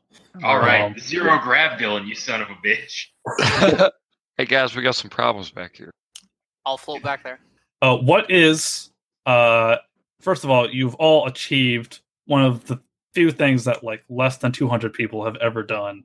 What is like your first thought as you are in orbit? I'm uh, finally back. We'll have to nuke it from orbit. It's the only way to be sure. I forgot the tunes. Uh, McMillan, Uh, pure joy. Just satisfaction. Hamlet. Finally. All right. Yeah, Spay is glad to be back with, with his good buddy McMillan. Actually, Uh, no. Belton is humming Thus Big Sprig uh, Zarathustra. Anyway, there you go. So, uh, what is what are people doing about uh, Weintraub? Okay, so he's he's out for the mission. So I guess we just if he's stabilized, we need to make sure he's secure so he don't go floating around and shit like that. That's my Mhm. medical opinion. Floating around is bad. Uh, O'Neill, are you able to do this job by yourself? Uh, yeah, yeah, I can I can do it. Okay. How are, how's Um, O'Neill? I think I want to check out O'Neill, see how he's. Uh, he's. I mean, he's breathing kind of heavy. He's just been through a, a rocket launch, but um, he is, uh, he is okay. Um, you can all can float around as you like. Um, you can exit your uh, pumpkin suits and get something cold to drink. Uh, if anybody wants to yell at mission control, you can do that. Um, So uh, Spay is gonna I, I could have a suit and go float to Doctor Turner and ask her. So what what happened with what what's what's Weintraub's deal? What what happened? Well, he started going into. He did go start going into cardiac arrest. Is that correct? Uh, Yeah. Right, yeah, he started going into cardiac arrest. Uh, I'm not going to toot my own horn, but I'm a goddamn. I'm fucking rocking rocket woman, man. Because like I got up, I ran to him, I did what I could. Uh, his his blood his blood vessels in his eyes have ruptured. He may he may never see again, uh, and I've had to sedate him. And he's he's essentially like he is out of this mission. They they had to send him, and this is the penance they pay. So, like, if I could have got a hold of you on the radio, I may have even told us to abort at this point. But we're, I mean, we're here. He's stable. Like, didn't they say it would be like thirty minutes in and out, kind of thing, like that? Um, well, without Weintraub, it's going to be a little bit longer than that, but yeah, it, it'd probably be an hour at the most. Okay. Well, um, I I'm gonna get on the horn. Uh, Did, did they? Did you all relay uh, Weintraub's uh, health problems right now, or does Grant, does Houston not know? Uh, this is our. We haven't told them yet. I just found out myself because, like I said, radios was down during during liftoff. All right. Uh, once, yeah, once we establish, uh, we we've got radio contact back, right? They they fixed them. Yeah, yeah, yeah. You're in full. So- You're in full uh, radio. Um, Yeah, so we, we can we can let Woolrich know that Weintraub is down and out, but stable. All right, I'll yeah, I'll get on the horn. They may have some technical, not not not knocking you there, Mike, but um, yeah, I'll I'll get on. I'll go ahead and radio real quick. Um, ah, good, appreciate it, man. You got us, uh, you got us up in space. Um, I, hopefully everything else goes okay. You, you did a good job, Turner. You're not a military doctor, but you're damn close. uh, Pat you on the back. Go on the way. I'm just glad it wasn't on my ass. So um, okay. So you're just keeping Weintraub sedated, correct? yeah, Yeah, it's probably good because, like, kind of going by what little history you have with him, like, you'd probably freak the fuck out. Um, This is probably the best he could have hoped for, quite honestly. yes. Um, all right. So, Spay, you need to give me a pilot roll. yeah Let's see. Forty-six out of just just pilot space shuttle, right? Yeah. Uh, yeah, forty whatever. Forty-six out of seventy. Okay. Um, so yeah, that's it's basically you're spending the next two days getting into position with the satellite, you know, Right. speed matching, getting into the right angle, all that good stuff. Um, while um, while Turner's on the phone, can I see where O'Neill is? If he's like by himself or uh, he's just in the like everybody's floating around, getting ready for stuff. You know that um, you and Belton need to like look over the uh, e- EMUs, um, make sure everything's functional with them before you guys uh, get ready for your spacewalk. oh, okay. Um, but yeah, he's just kind of hanging out. And I like float over to him while people are a little further away and kind of buddy up to him a little bit, like, "Hey, uh, yeah, sorry, I, sorry, I kind of snapped at you on the ground, but this is why, you know, shit can go sideways like that." Um, hey, I mean, you do what you got to do. I kind of, kind of look around and like, did Weintraub, did Weintraub say something was waiting for us? um, hmm. Give me a persuade roll. see. Oh shit, that's a six out of twenty. All right. Um. So, all right. Uh, I mean, there's a there's a lot of things going on around here. Um. So, like we this this whole thing, it's it's real. It's real, real complex. Um, like you mind shut off the, the mics if you don't mind. Um, so, uh, my parents had some non-traditional beliefs and that you know study of folklore and stuff like that unearthed some ancient mathematical practices that kind of mimic what what Weintraub was studying for uh this whole 88 kite group um the you know this whole hypergeometry kind of thing that that's that exists that works um and you know this whole Black Sat thing that's basically it we use hypergeometric gravity actuators to, to damage other nations' spy satellites. Um, but uh, you know, I don't think we'll have to really worry about anything. You know, Uh, it's it's just some stuff that you know pushes satellites out of the sky. I, I don't. Um, so that does that does not sound like anything to worry about No. can I uh, Sounds like math. Uh can. I float over and go? Just like you want to back the fuck up and tell us about that whole folklore thing you mentioned. What does that have to do with anything? Uh, um. So like, all right. Um. hey, hey, there it is, there it is. Look, look, look, look, look, look. And he points down to a spot on the uh, the American Midwest. Uh, that's that's that's where I work. That's Mustang Fields. Um, that's uh, where ADA kite and and all that. You know, Okay, but don't change the subject. Tell me what no, the fuck no, you're talking like I'm. I'm getting I'm getting there. All right, so. All right. So the head honcho of Mustang Fields, uh, General Bell, um, didn't really trust me. That was expendable, and that um, 88 Kite was a project one mini. Um, they had gotten all this math and data and stuff like that from somewhere else, and that you know this guy, um, brilliant. Oh my god, he was such a genius. Um, Stephen Cordes, he understood the math enough to yield results that contradict the way we know know that math that, that reality works. Um, Cordes was gone a long time before I got there, so I'm never like I never really got an answer like what happened to him. But he left like all these notes, um, the the the white paper, um, and Weintraub Weintraub worked on with them uh, worked on them with me for like years, years. Um, they're the, the the the white paper. It's the foundation of everything impossible that seemingly impossible that the Black Sat does. But um, just toying with how like how gravity produces weight is just like the tip, tip of the iceberg. You get me? Yeah. So so consciousness is is mathematics. Like the the white paper equations, all this high ge- hypergeometry are observer dependent in a way that Heisenberg never imagined. Um, Keziah Mason called them spells when she wrote about them in like the 1600s. Um, like Out so- of character. Oh fuck. Anyway, sorry. So so the white paper implies that consciousness is coiled energy with shapes defined by thought such things spoken about in folklore like the tulpas um weintraub believed that unwanted consciousness could be drawn out of the space shapes formed by Cordes equations um uh, like those found on the Black Sat. Um too much contemplation of them might allow them to cohere into tangible space. Um so yeah you know that's that's the deal.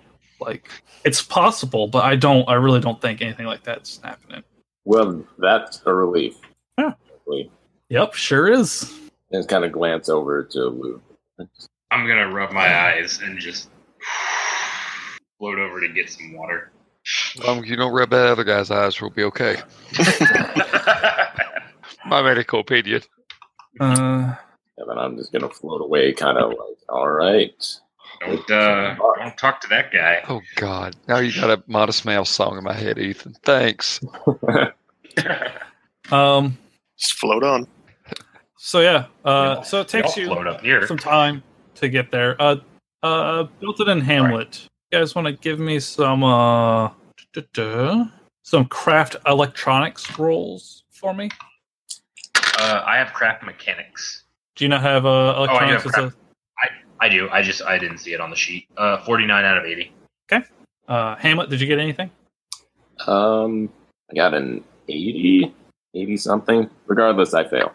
Okay. Uh, so Hamlet, you notice that a new element has been added. Um, uh, it's small and spliced into the side of the primary life support system. Uh, the PLSS is the backpack that provides gases that you guys need to live while you're on a spacewalk. Um, uh, Belton, you notice, along with the stuff that Hamlet noticed, uh, uh, you can get inside the cover and frame to see what the device uh, that the new device has wires going from the suit's uh, normal internal antenna to a small digital receiver along with some sort of effector output that disappears into the bowels of the oxygen regulation system.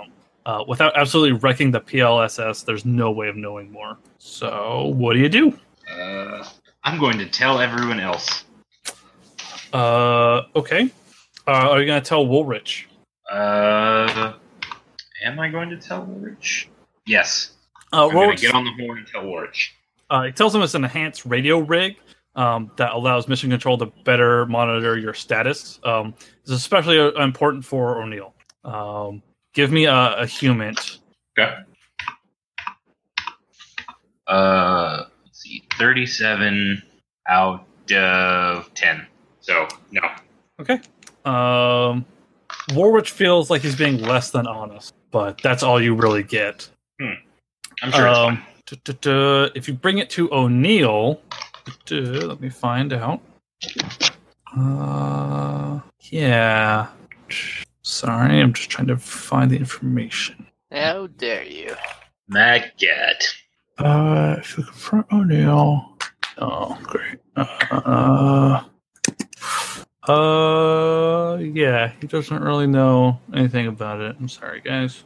Um, so, do you guys want to try and do anything about them, or are they? It is not my specialty, so I will let the mechanics figure that stuff out. You kind of recap for me real quick, just from I. Of course, I can't do shit. But what's that going to do now? What's wrong with it? Uh, they don't know.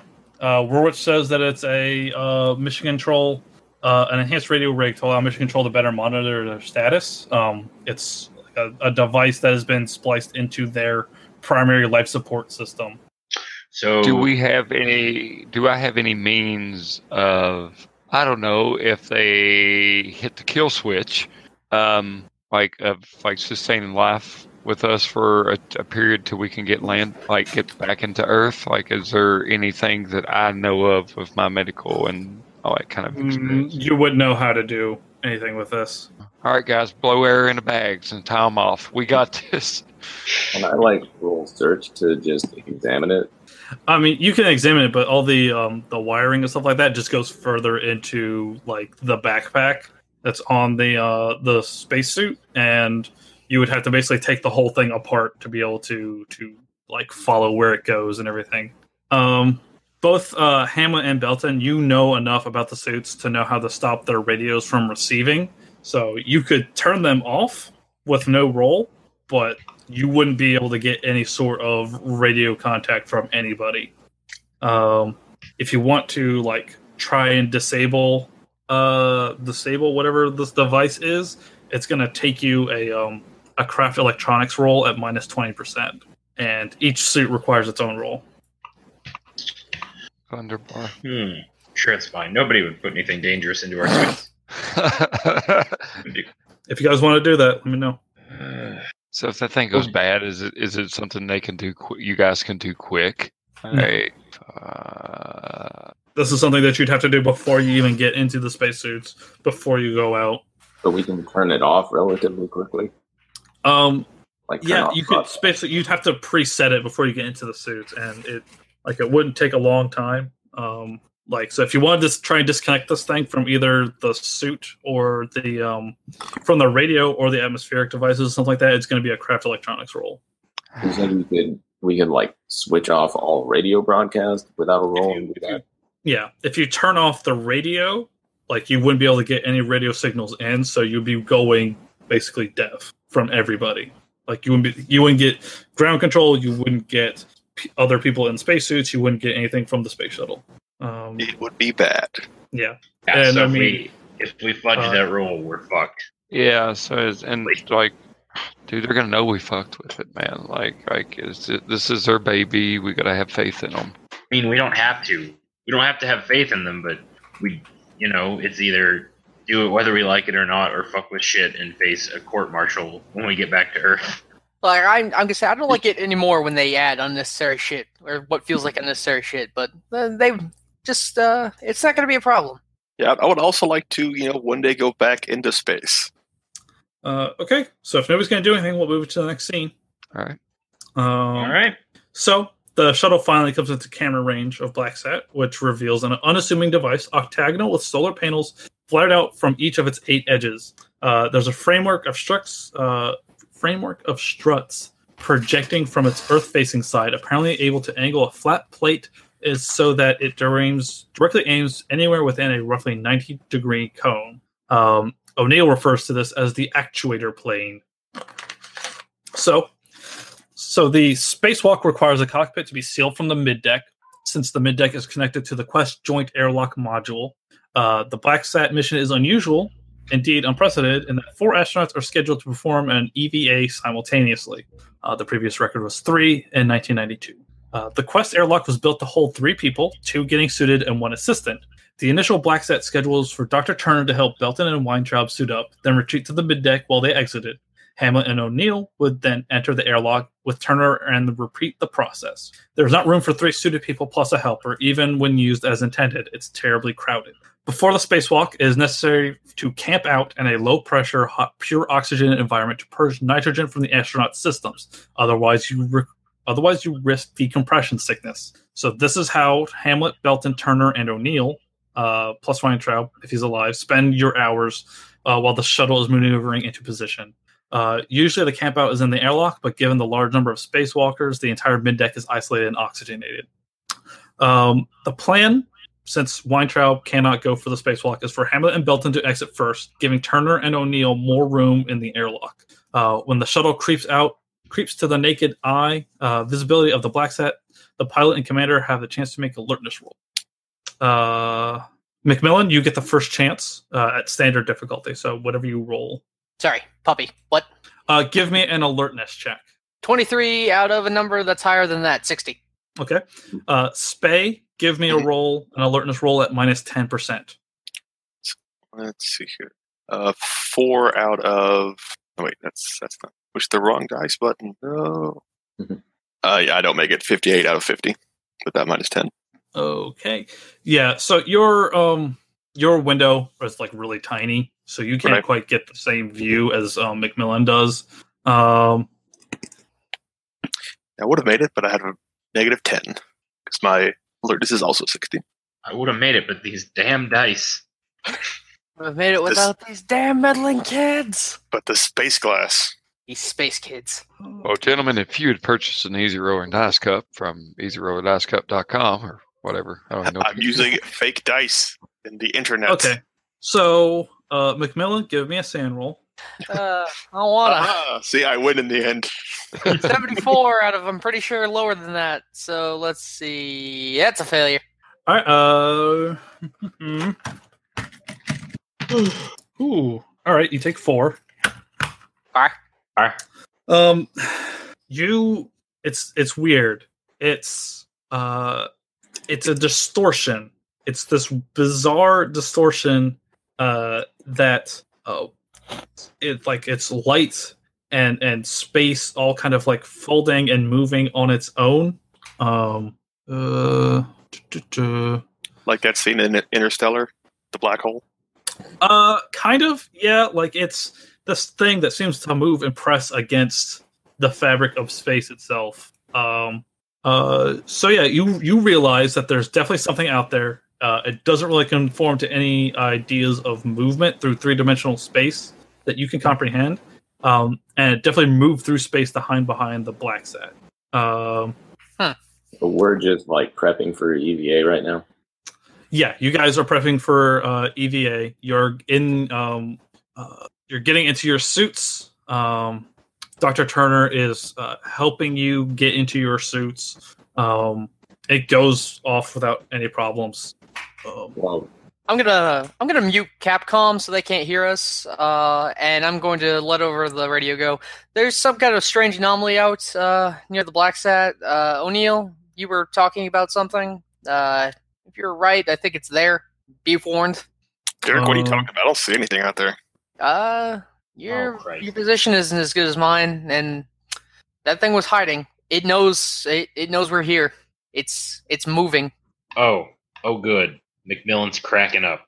Who could have seen that coming? hmm. um, yeah. Um, everybody's getting suited up though.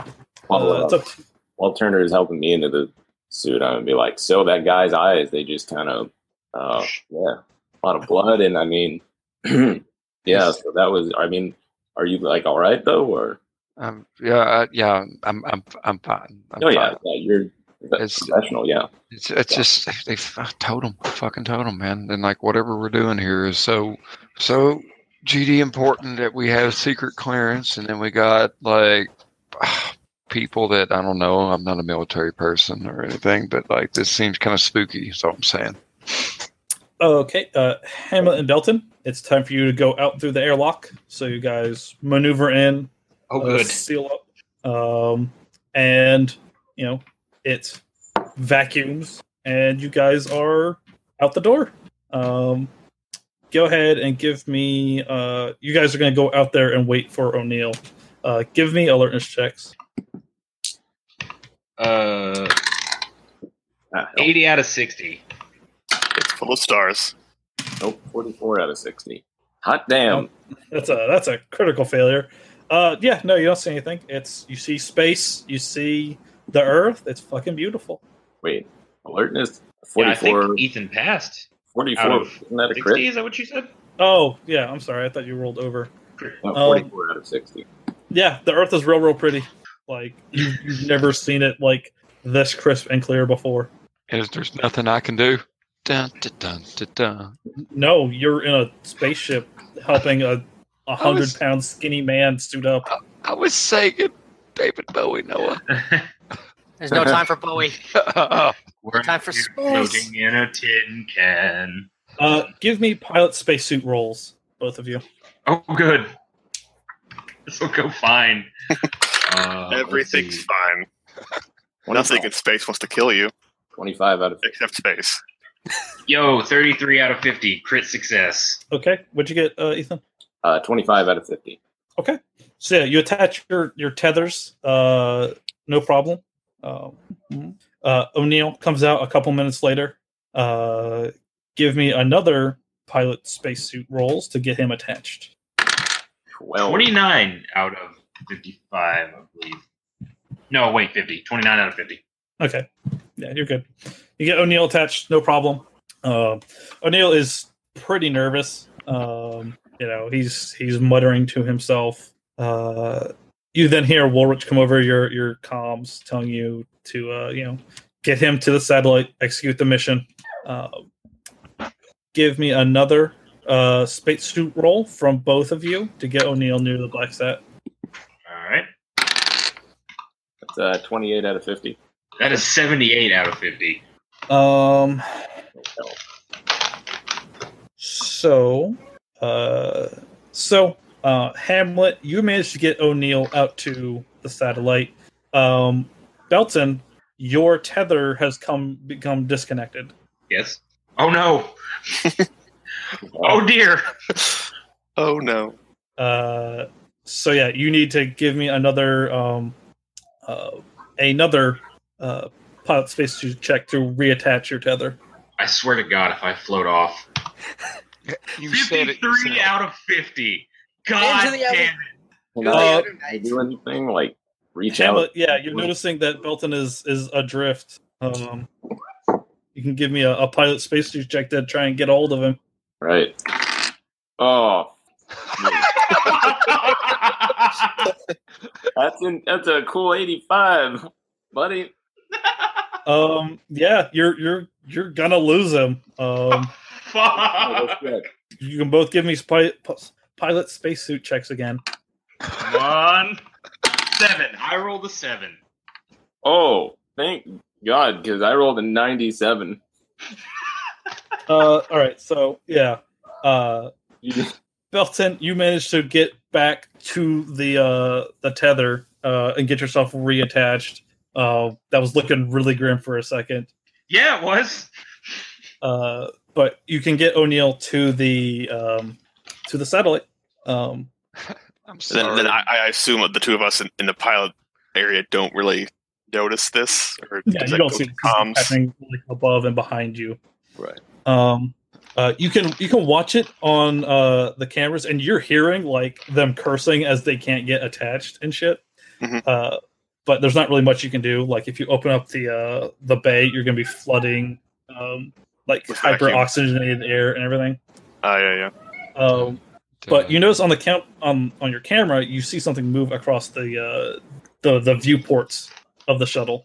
Um, go ahead, and it's it's yards away from you, pun- perched on the front of the shuttle. Uh, you see this this bend in in space in front of you, like strange like rainbow lights shining through it. Give me a SAN roll, uh, Spay. What is my SAN? 60, okay. Uh, 38 out of 60. Make it. All right. Uh, you're good. Um, so what are you doing? You seeing this thing kind of like Uh, float there- and move around Uh, you? I kind of kind of nudged McMillan. It's like, is, is Oh, he that sees it. the Is that what you saw earlier? Yeah, that's what I saw earlier. We There's not a whole lot we can do. Um, are you trying to talk to anybody? Yeah, I'll, I'll like I'll over the radio to like o- O'Neill and Belton and Hamlet. Like I, I'm seeing some visual Uh, disturbance. Belton, uh, not Belton. Uh, O'Neill starts screaming, "Don't look at it! Do not look at it! Your attention can only resolve it more firmly in three dimensions. Do not look at it." Immediately look up. I, I will. I'll I'll switch to like their camera that's looking at them to see what Um, when when he tells me not to look. Okay. Look to a different camera. uh, I mean, you can see this out your window, out your viewport. Right. Yeah. I'm gonna go from the viewport to the cameras to look at them. You want to look at somebody's uh, retinas? Come back here. Safe. At least that makes sense. Uh, you start getting um, communications from ground control saying that they they don't really understand what they're saying. They're saying some some video errors on the cameras. Um, Oh. Oh, God, they're seeing the feed. They got to Uh, Um. Can we? Can yeah. we? Are we able to, to cut the feed that they're getting from us? uh, not No. really. That give me a craft electronics roll. Do, do, do, do. Uh, thirty-seven out of forty. Whew. Um, yeah, I would say you with that you could probably figure out how to like route the the camera feed someplace else. Okay. You can Um. get it shut off. Yeah. I'll I'll try and like do some. I guess like do some bullshit like having some camera issues on our end, attempting to fix it. Okay. Um, I don't know Uh, if like a so as, as you're looking at the, the cameras, trying to shut them off, you notice that um, one of the uh, cameras is pointed at the starboard avionics bay Mhm. um, that is right by the sealed mid deck, and you see this this shape um, just sort of pass through the wall of the shuttle. Um, I, I I will tell our EVA unit what I just saw um, and inform Turner. um, Fuck. So uh, we'll jump back out to the the space shuttle, the to our our spacewalk. Um, up, up, uh, da, da, da. Mhm. Is my kid audible? yes. a little bit. Uh, That's a little atmosphere screaming in the back. Space. yeah, he like tethers himself so back on and all. you were at the um the the sh- the satellite uh Hamlet and Belton uh and um he uh, O'Neill is talking to to ground control um and he's like all right all right um I don't I don't want to do this. Um uh all right. And then um you know it's this it's this big uh black plate and it has these things on it and there's the the the fins and everything. You guys are looking at it and it's got like some electronics hooked onto it but it's it's relatively simple otherwise. It's basically just like a piece of metal.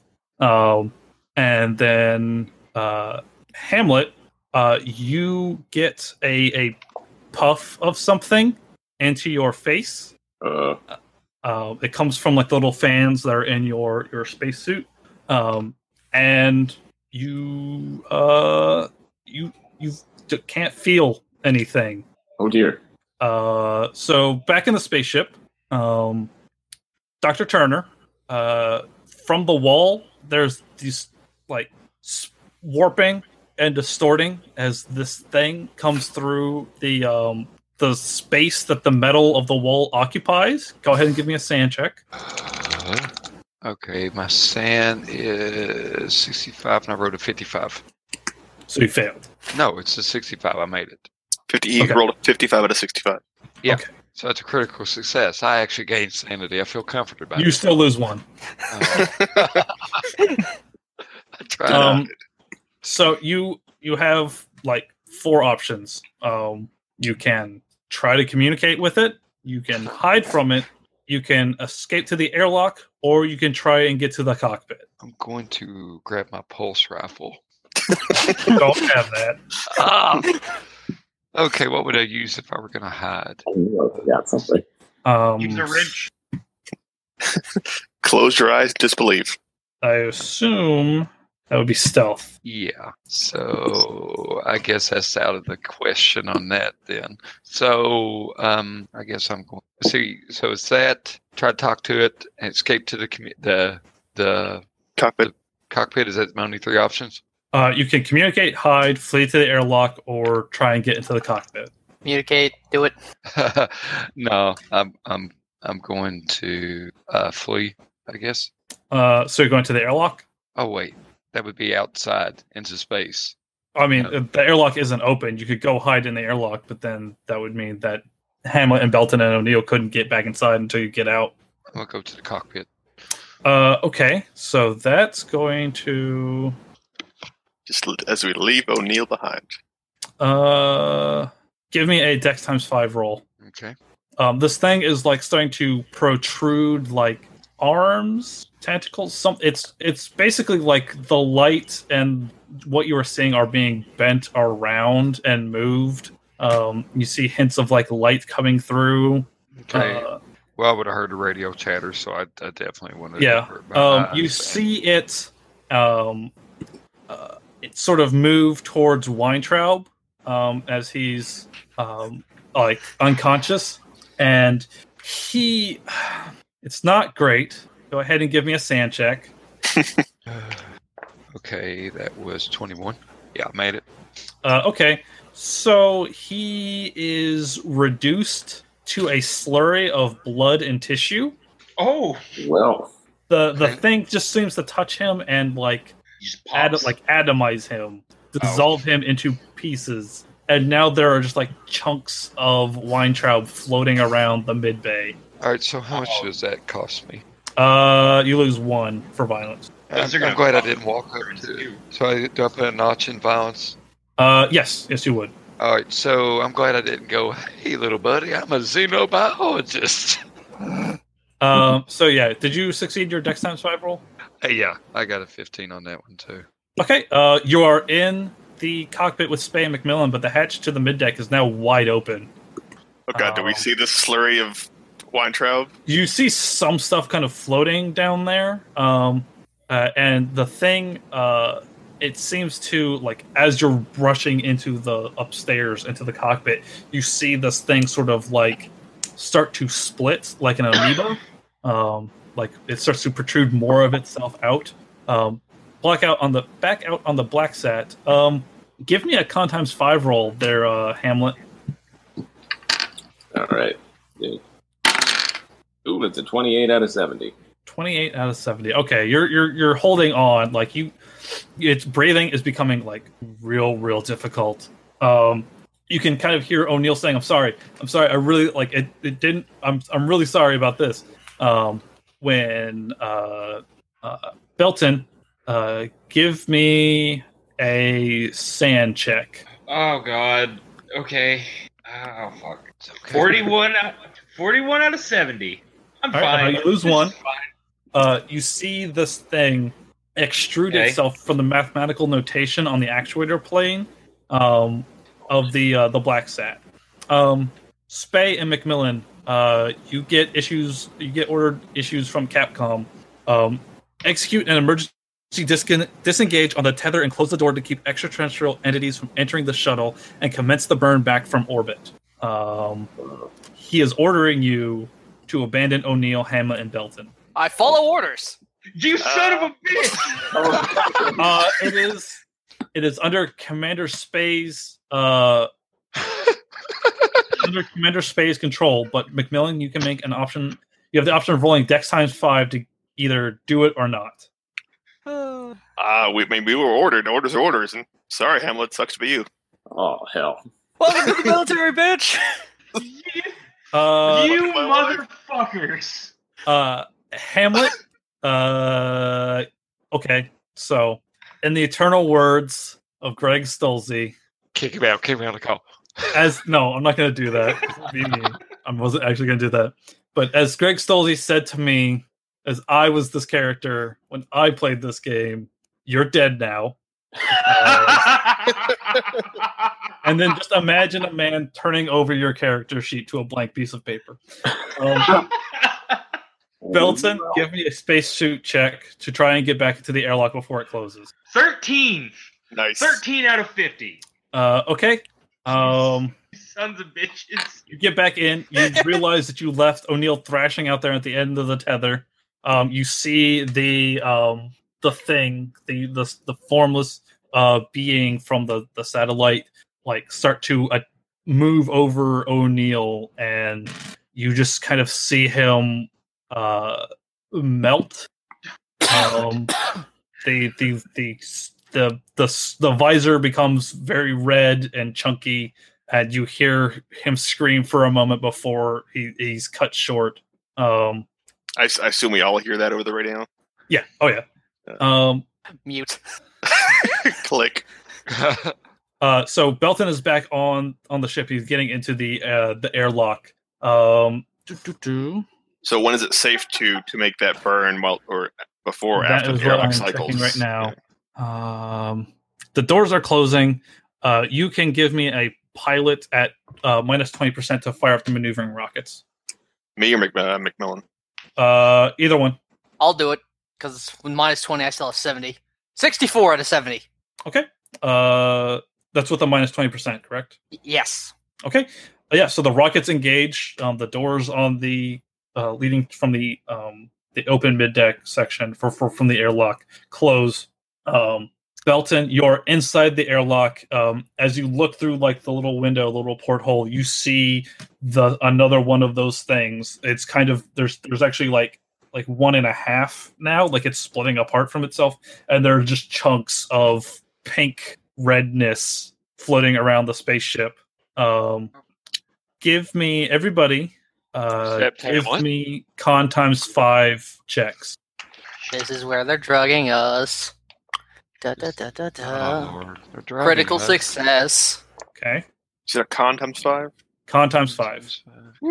Forty-four to 48 seventy. Oh, 60, 48 out of 60. 67 out of 70, so I'm good. Okay, so if everybody passed, you remain conscious as like you rocket into the atmosphere. Um, uh, you start hearing like Capcom over the radio asking what the hell is happening. Um, you know, there's just screams and noise.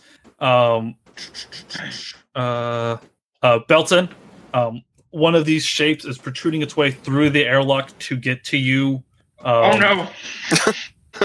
Let me see. How does this work? Bad, bad, not good. Headbutt it. Uh, I don't think that works. uh, Headbutt the mass creature. Uh, it touches you, and uh, you take two hit points of damage. Um, Okay, give me a POW times five roll. I'm down to two. Uh, 84 out of 70. Uh, okay.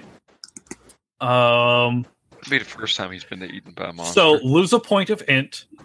Fuck you, Adam. Uh, lose one point of int. Uh, Okay. Permanently, uh, and give me another SAN roll. Oh god. 19 out of 69. I'm fine. This is fine. You lose two. Okay, so now I'm at 67. Damn, not the magic number anymore. Anyway, 67 sanity. Uh, all right. So it's attacking you. Can I Um, fight back? Uh, sure. You want to touch it some more? Do it. Uh, I meant, can I try and get away? Uh, yeah. Sure. Give me a dex times five. Punch it in the face there. So it depends I how rolled the a- airlock needs to cycle for. I rolled a 1.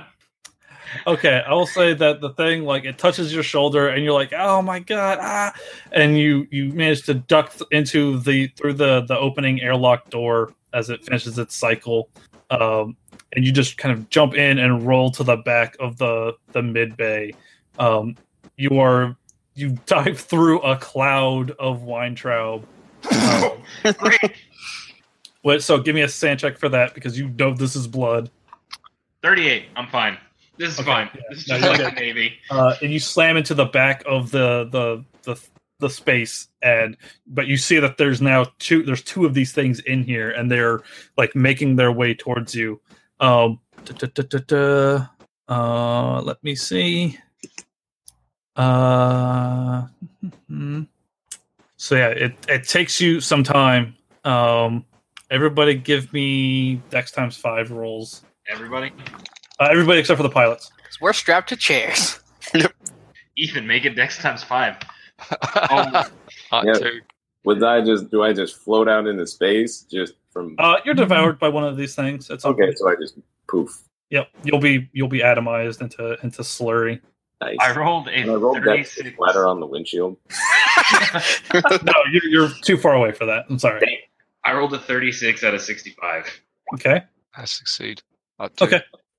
Uh, yeah, you guys managed to avoid uh, being absolutely consumed, but you still take both. Oh man, uh, you both take eight points of damage. Holy shit! Oh shit! I have two two HP left. Uh, Alright. give me um power times five checks. Also, this is everybody make it getting attacked. Uh, it's both of you. Yeah. God damn it! I rolled a ninety-six. All right, so I got points, and you say pow times five. Power times five. I should point out my POW times five is actually a ninety-seven, so I'm fine.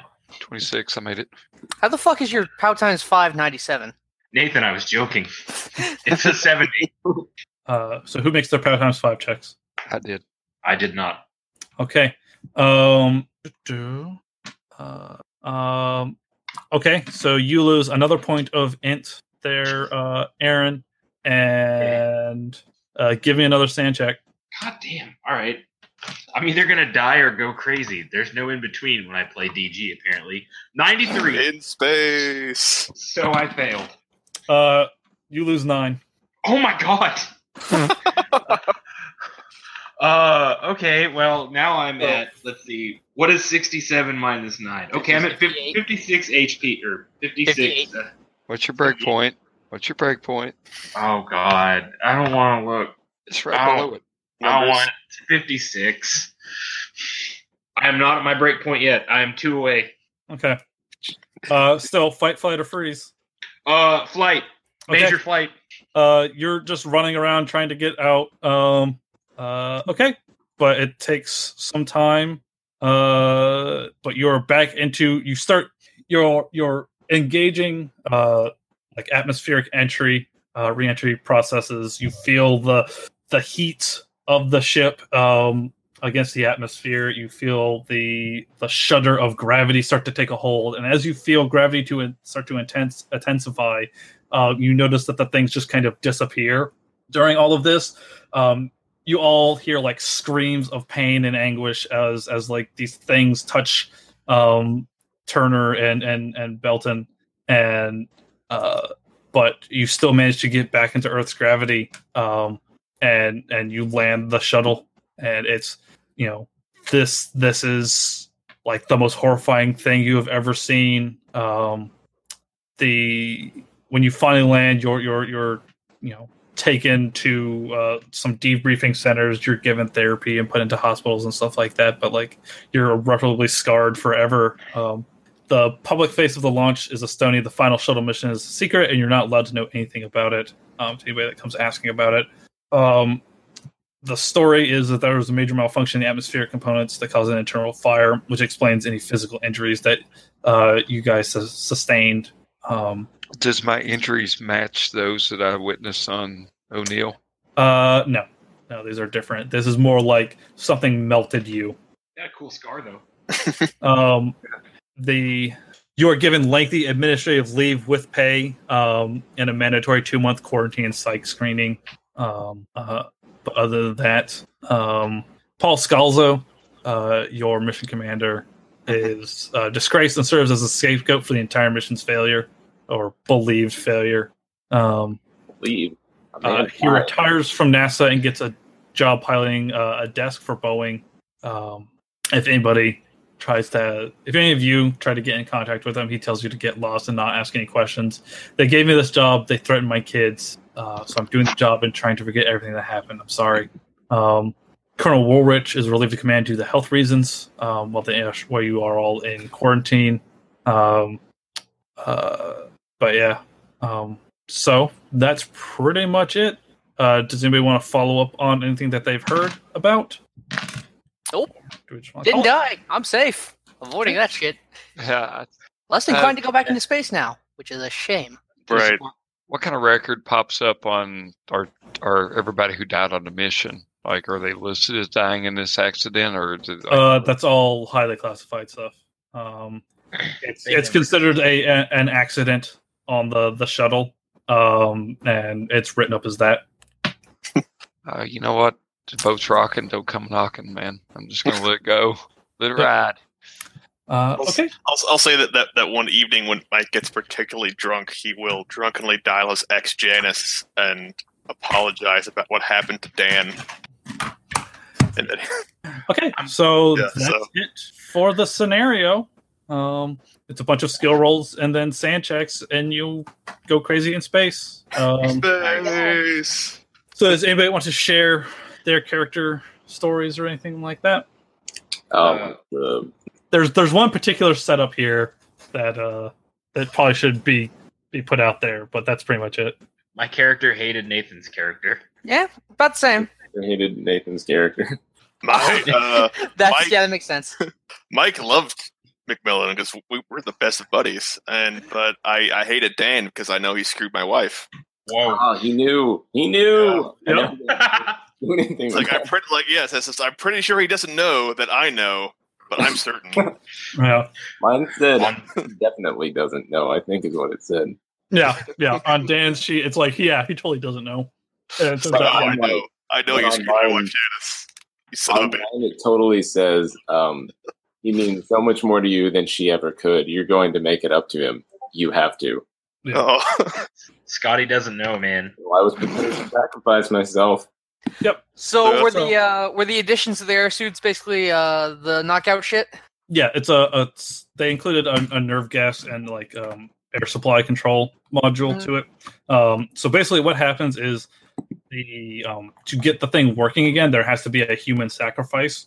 Um, God damn it, and depending math. on how you treat O'Neill during the training and stuff like that, he'll he'll um, he'll either pick one of you to sacrifice, Or all of you. or um, or uh, Woolrich will just kill Hamlet if uh, if O'Neill doesn't want to go through with it. What you're saying is it was just sheer coincidence that I. Well, it's th- the way that you treated him at training. If you give him shit Oh yeah, that's what, that's during what training, he's like, "All right, fuck this guy," and chooses you. That was an unfortunate failure earlier. Then Yeah. Um, Oh, yeah. So this is basically just a Someone- scenario that teaches you how to like do the basic shit in DG, um, Yeah. skill rolls and SAN checks. Um, Does it As- say? Go ahead. Yeah. No, sorry.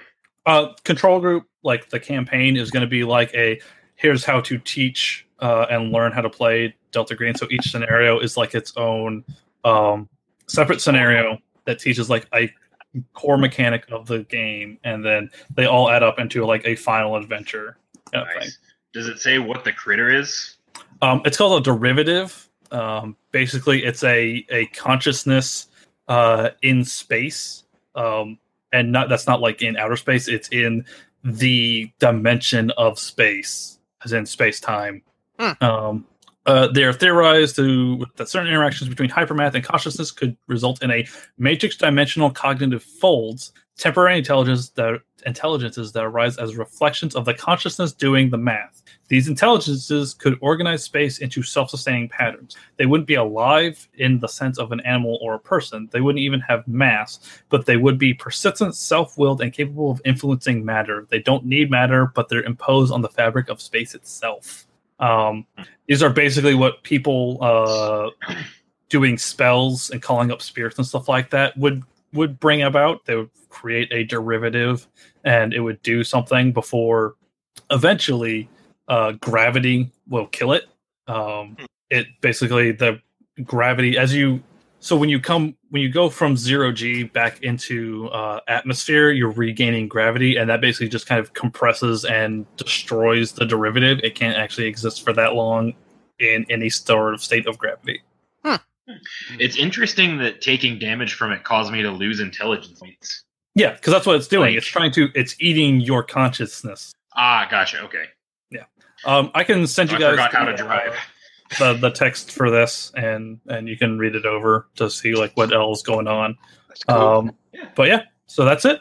any Yep. kind of com- if all right, so I guess we can go ahead and sign off, and if we want to do any kind of comments in case we ever actually sent this to uh, Arc Dream, if they Sure. do want to pull with it. So Yeah, Right, so- uh, I can give them some some feedback on it. So Yeah, I do Okay. like that's that's apparently Spade's the only one that likes McMillan at all because it says Yeah, at the end like he's a he's a great guy. I'd use his dirty toothbrush. I am an asshole. There is no ifs, ands, or buts about Yeah. it. I think you're a rock. I know. Like, yeah. did you, did you All right, piss dirt better- off enough better pal than I am. They can sacrifice you to a space monster? all right, Nathan, we'll um we'll go ahead and close it out here. Thank you all for listening. If this actually goes out, and thank you guys for playing. I've been wanting to play this for a while, especially since I got to play it with the creator at Gen Con one year. It was really fun. Nice. So, Yep. All right. Uh, so You're good night, dead Flips over.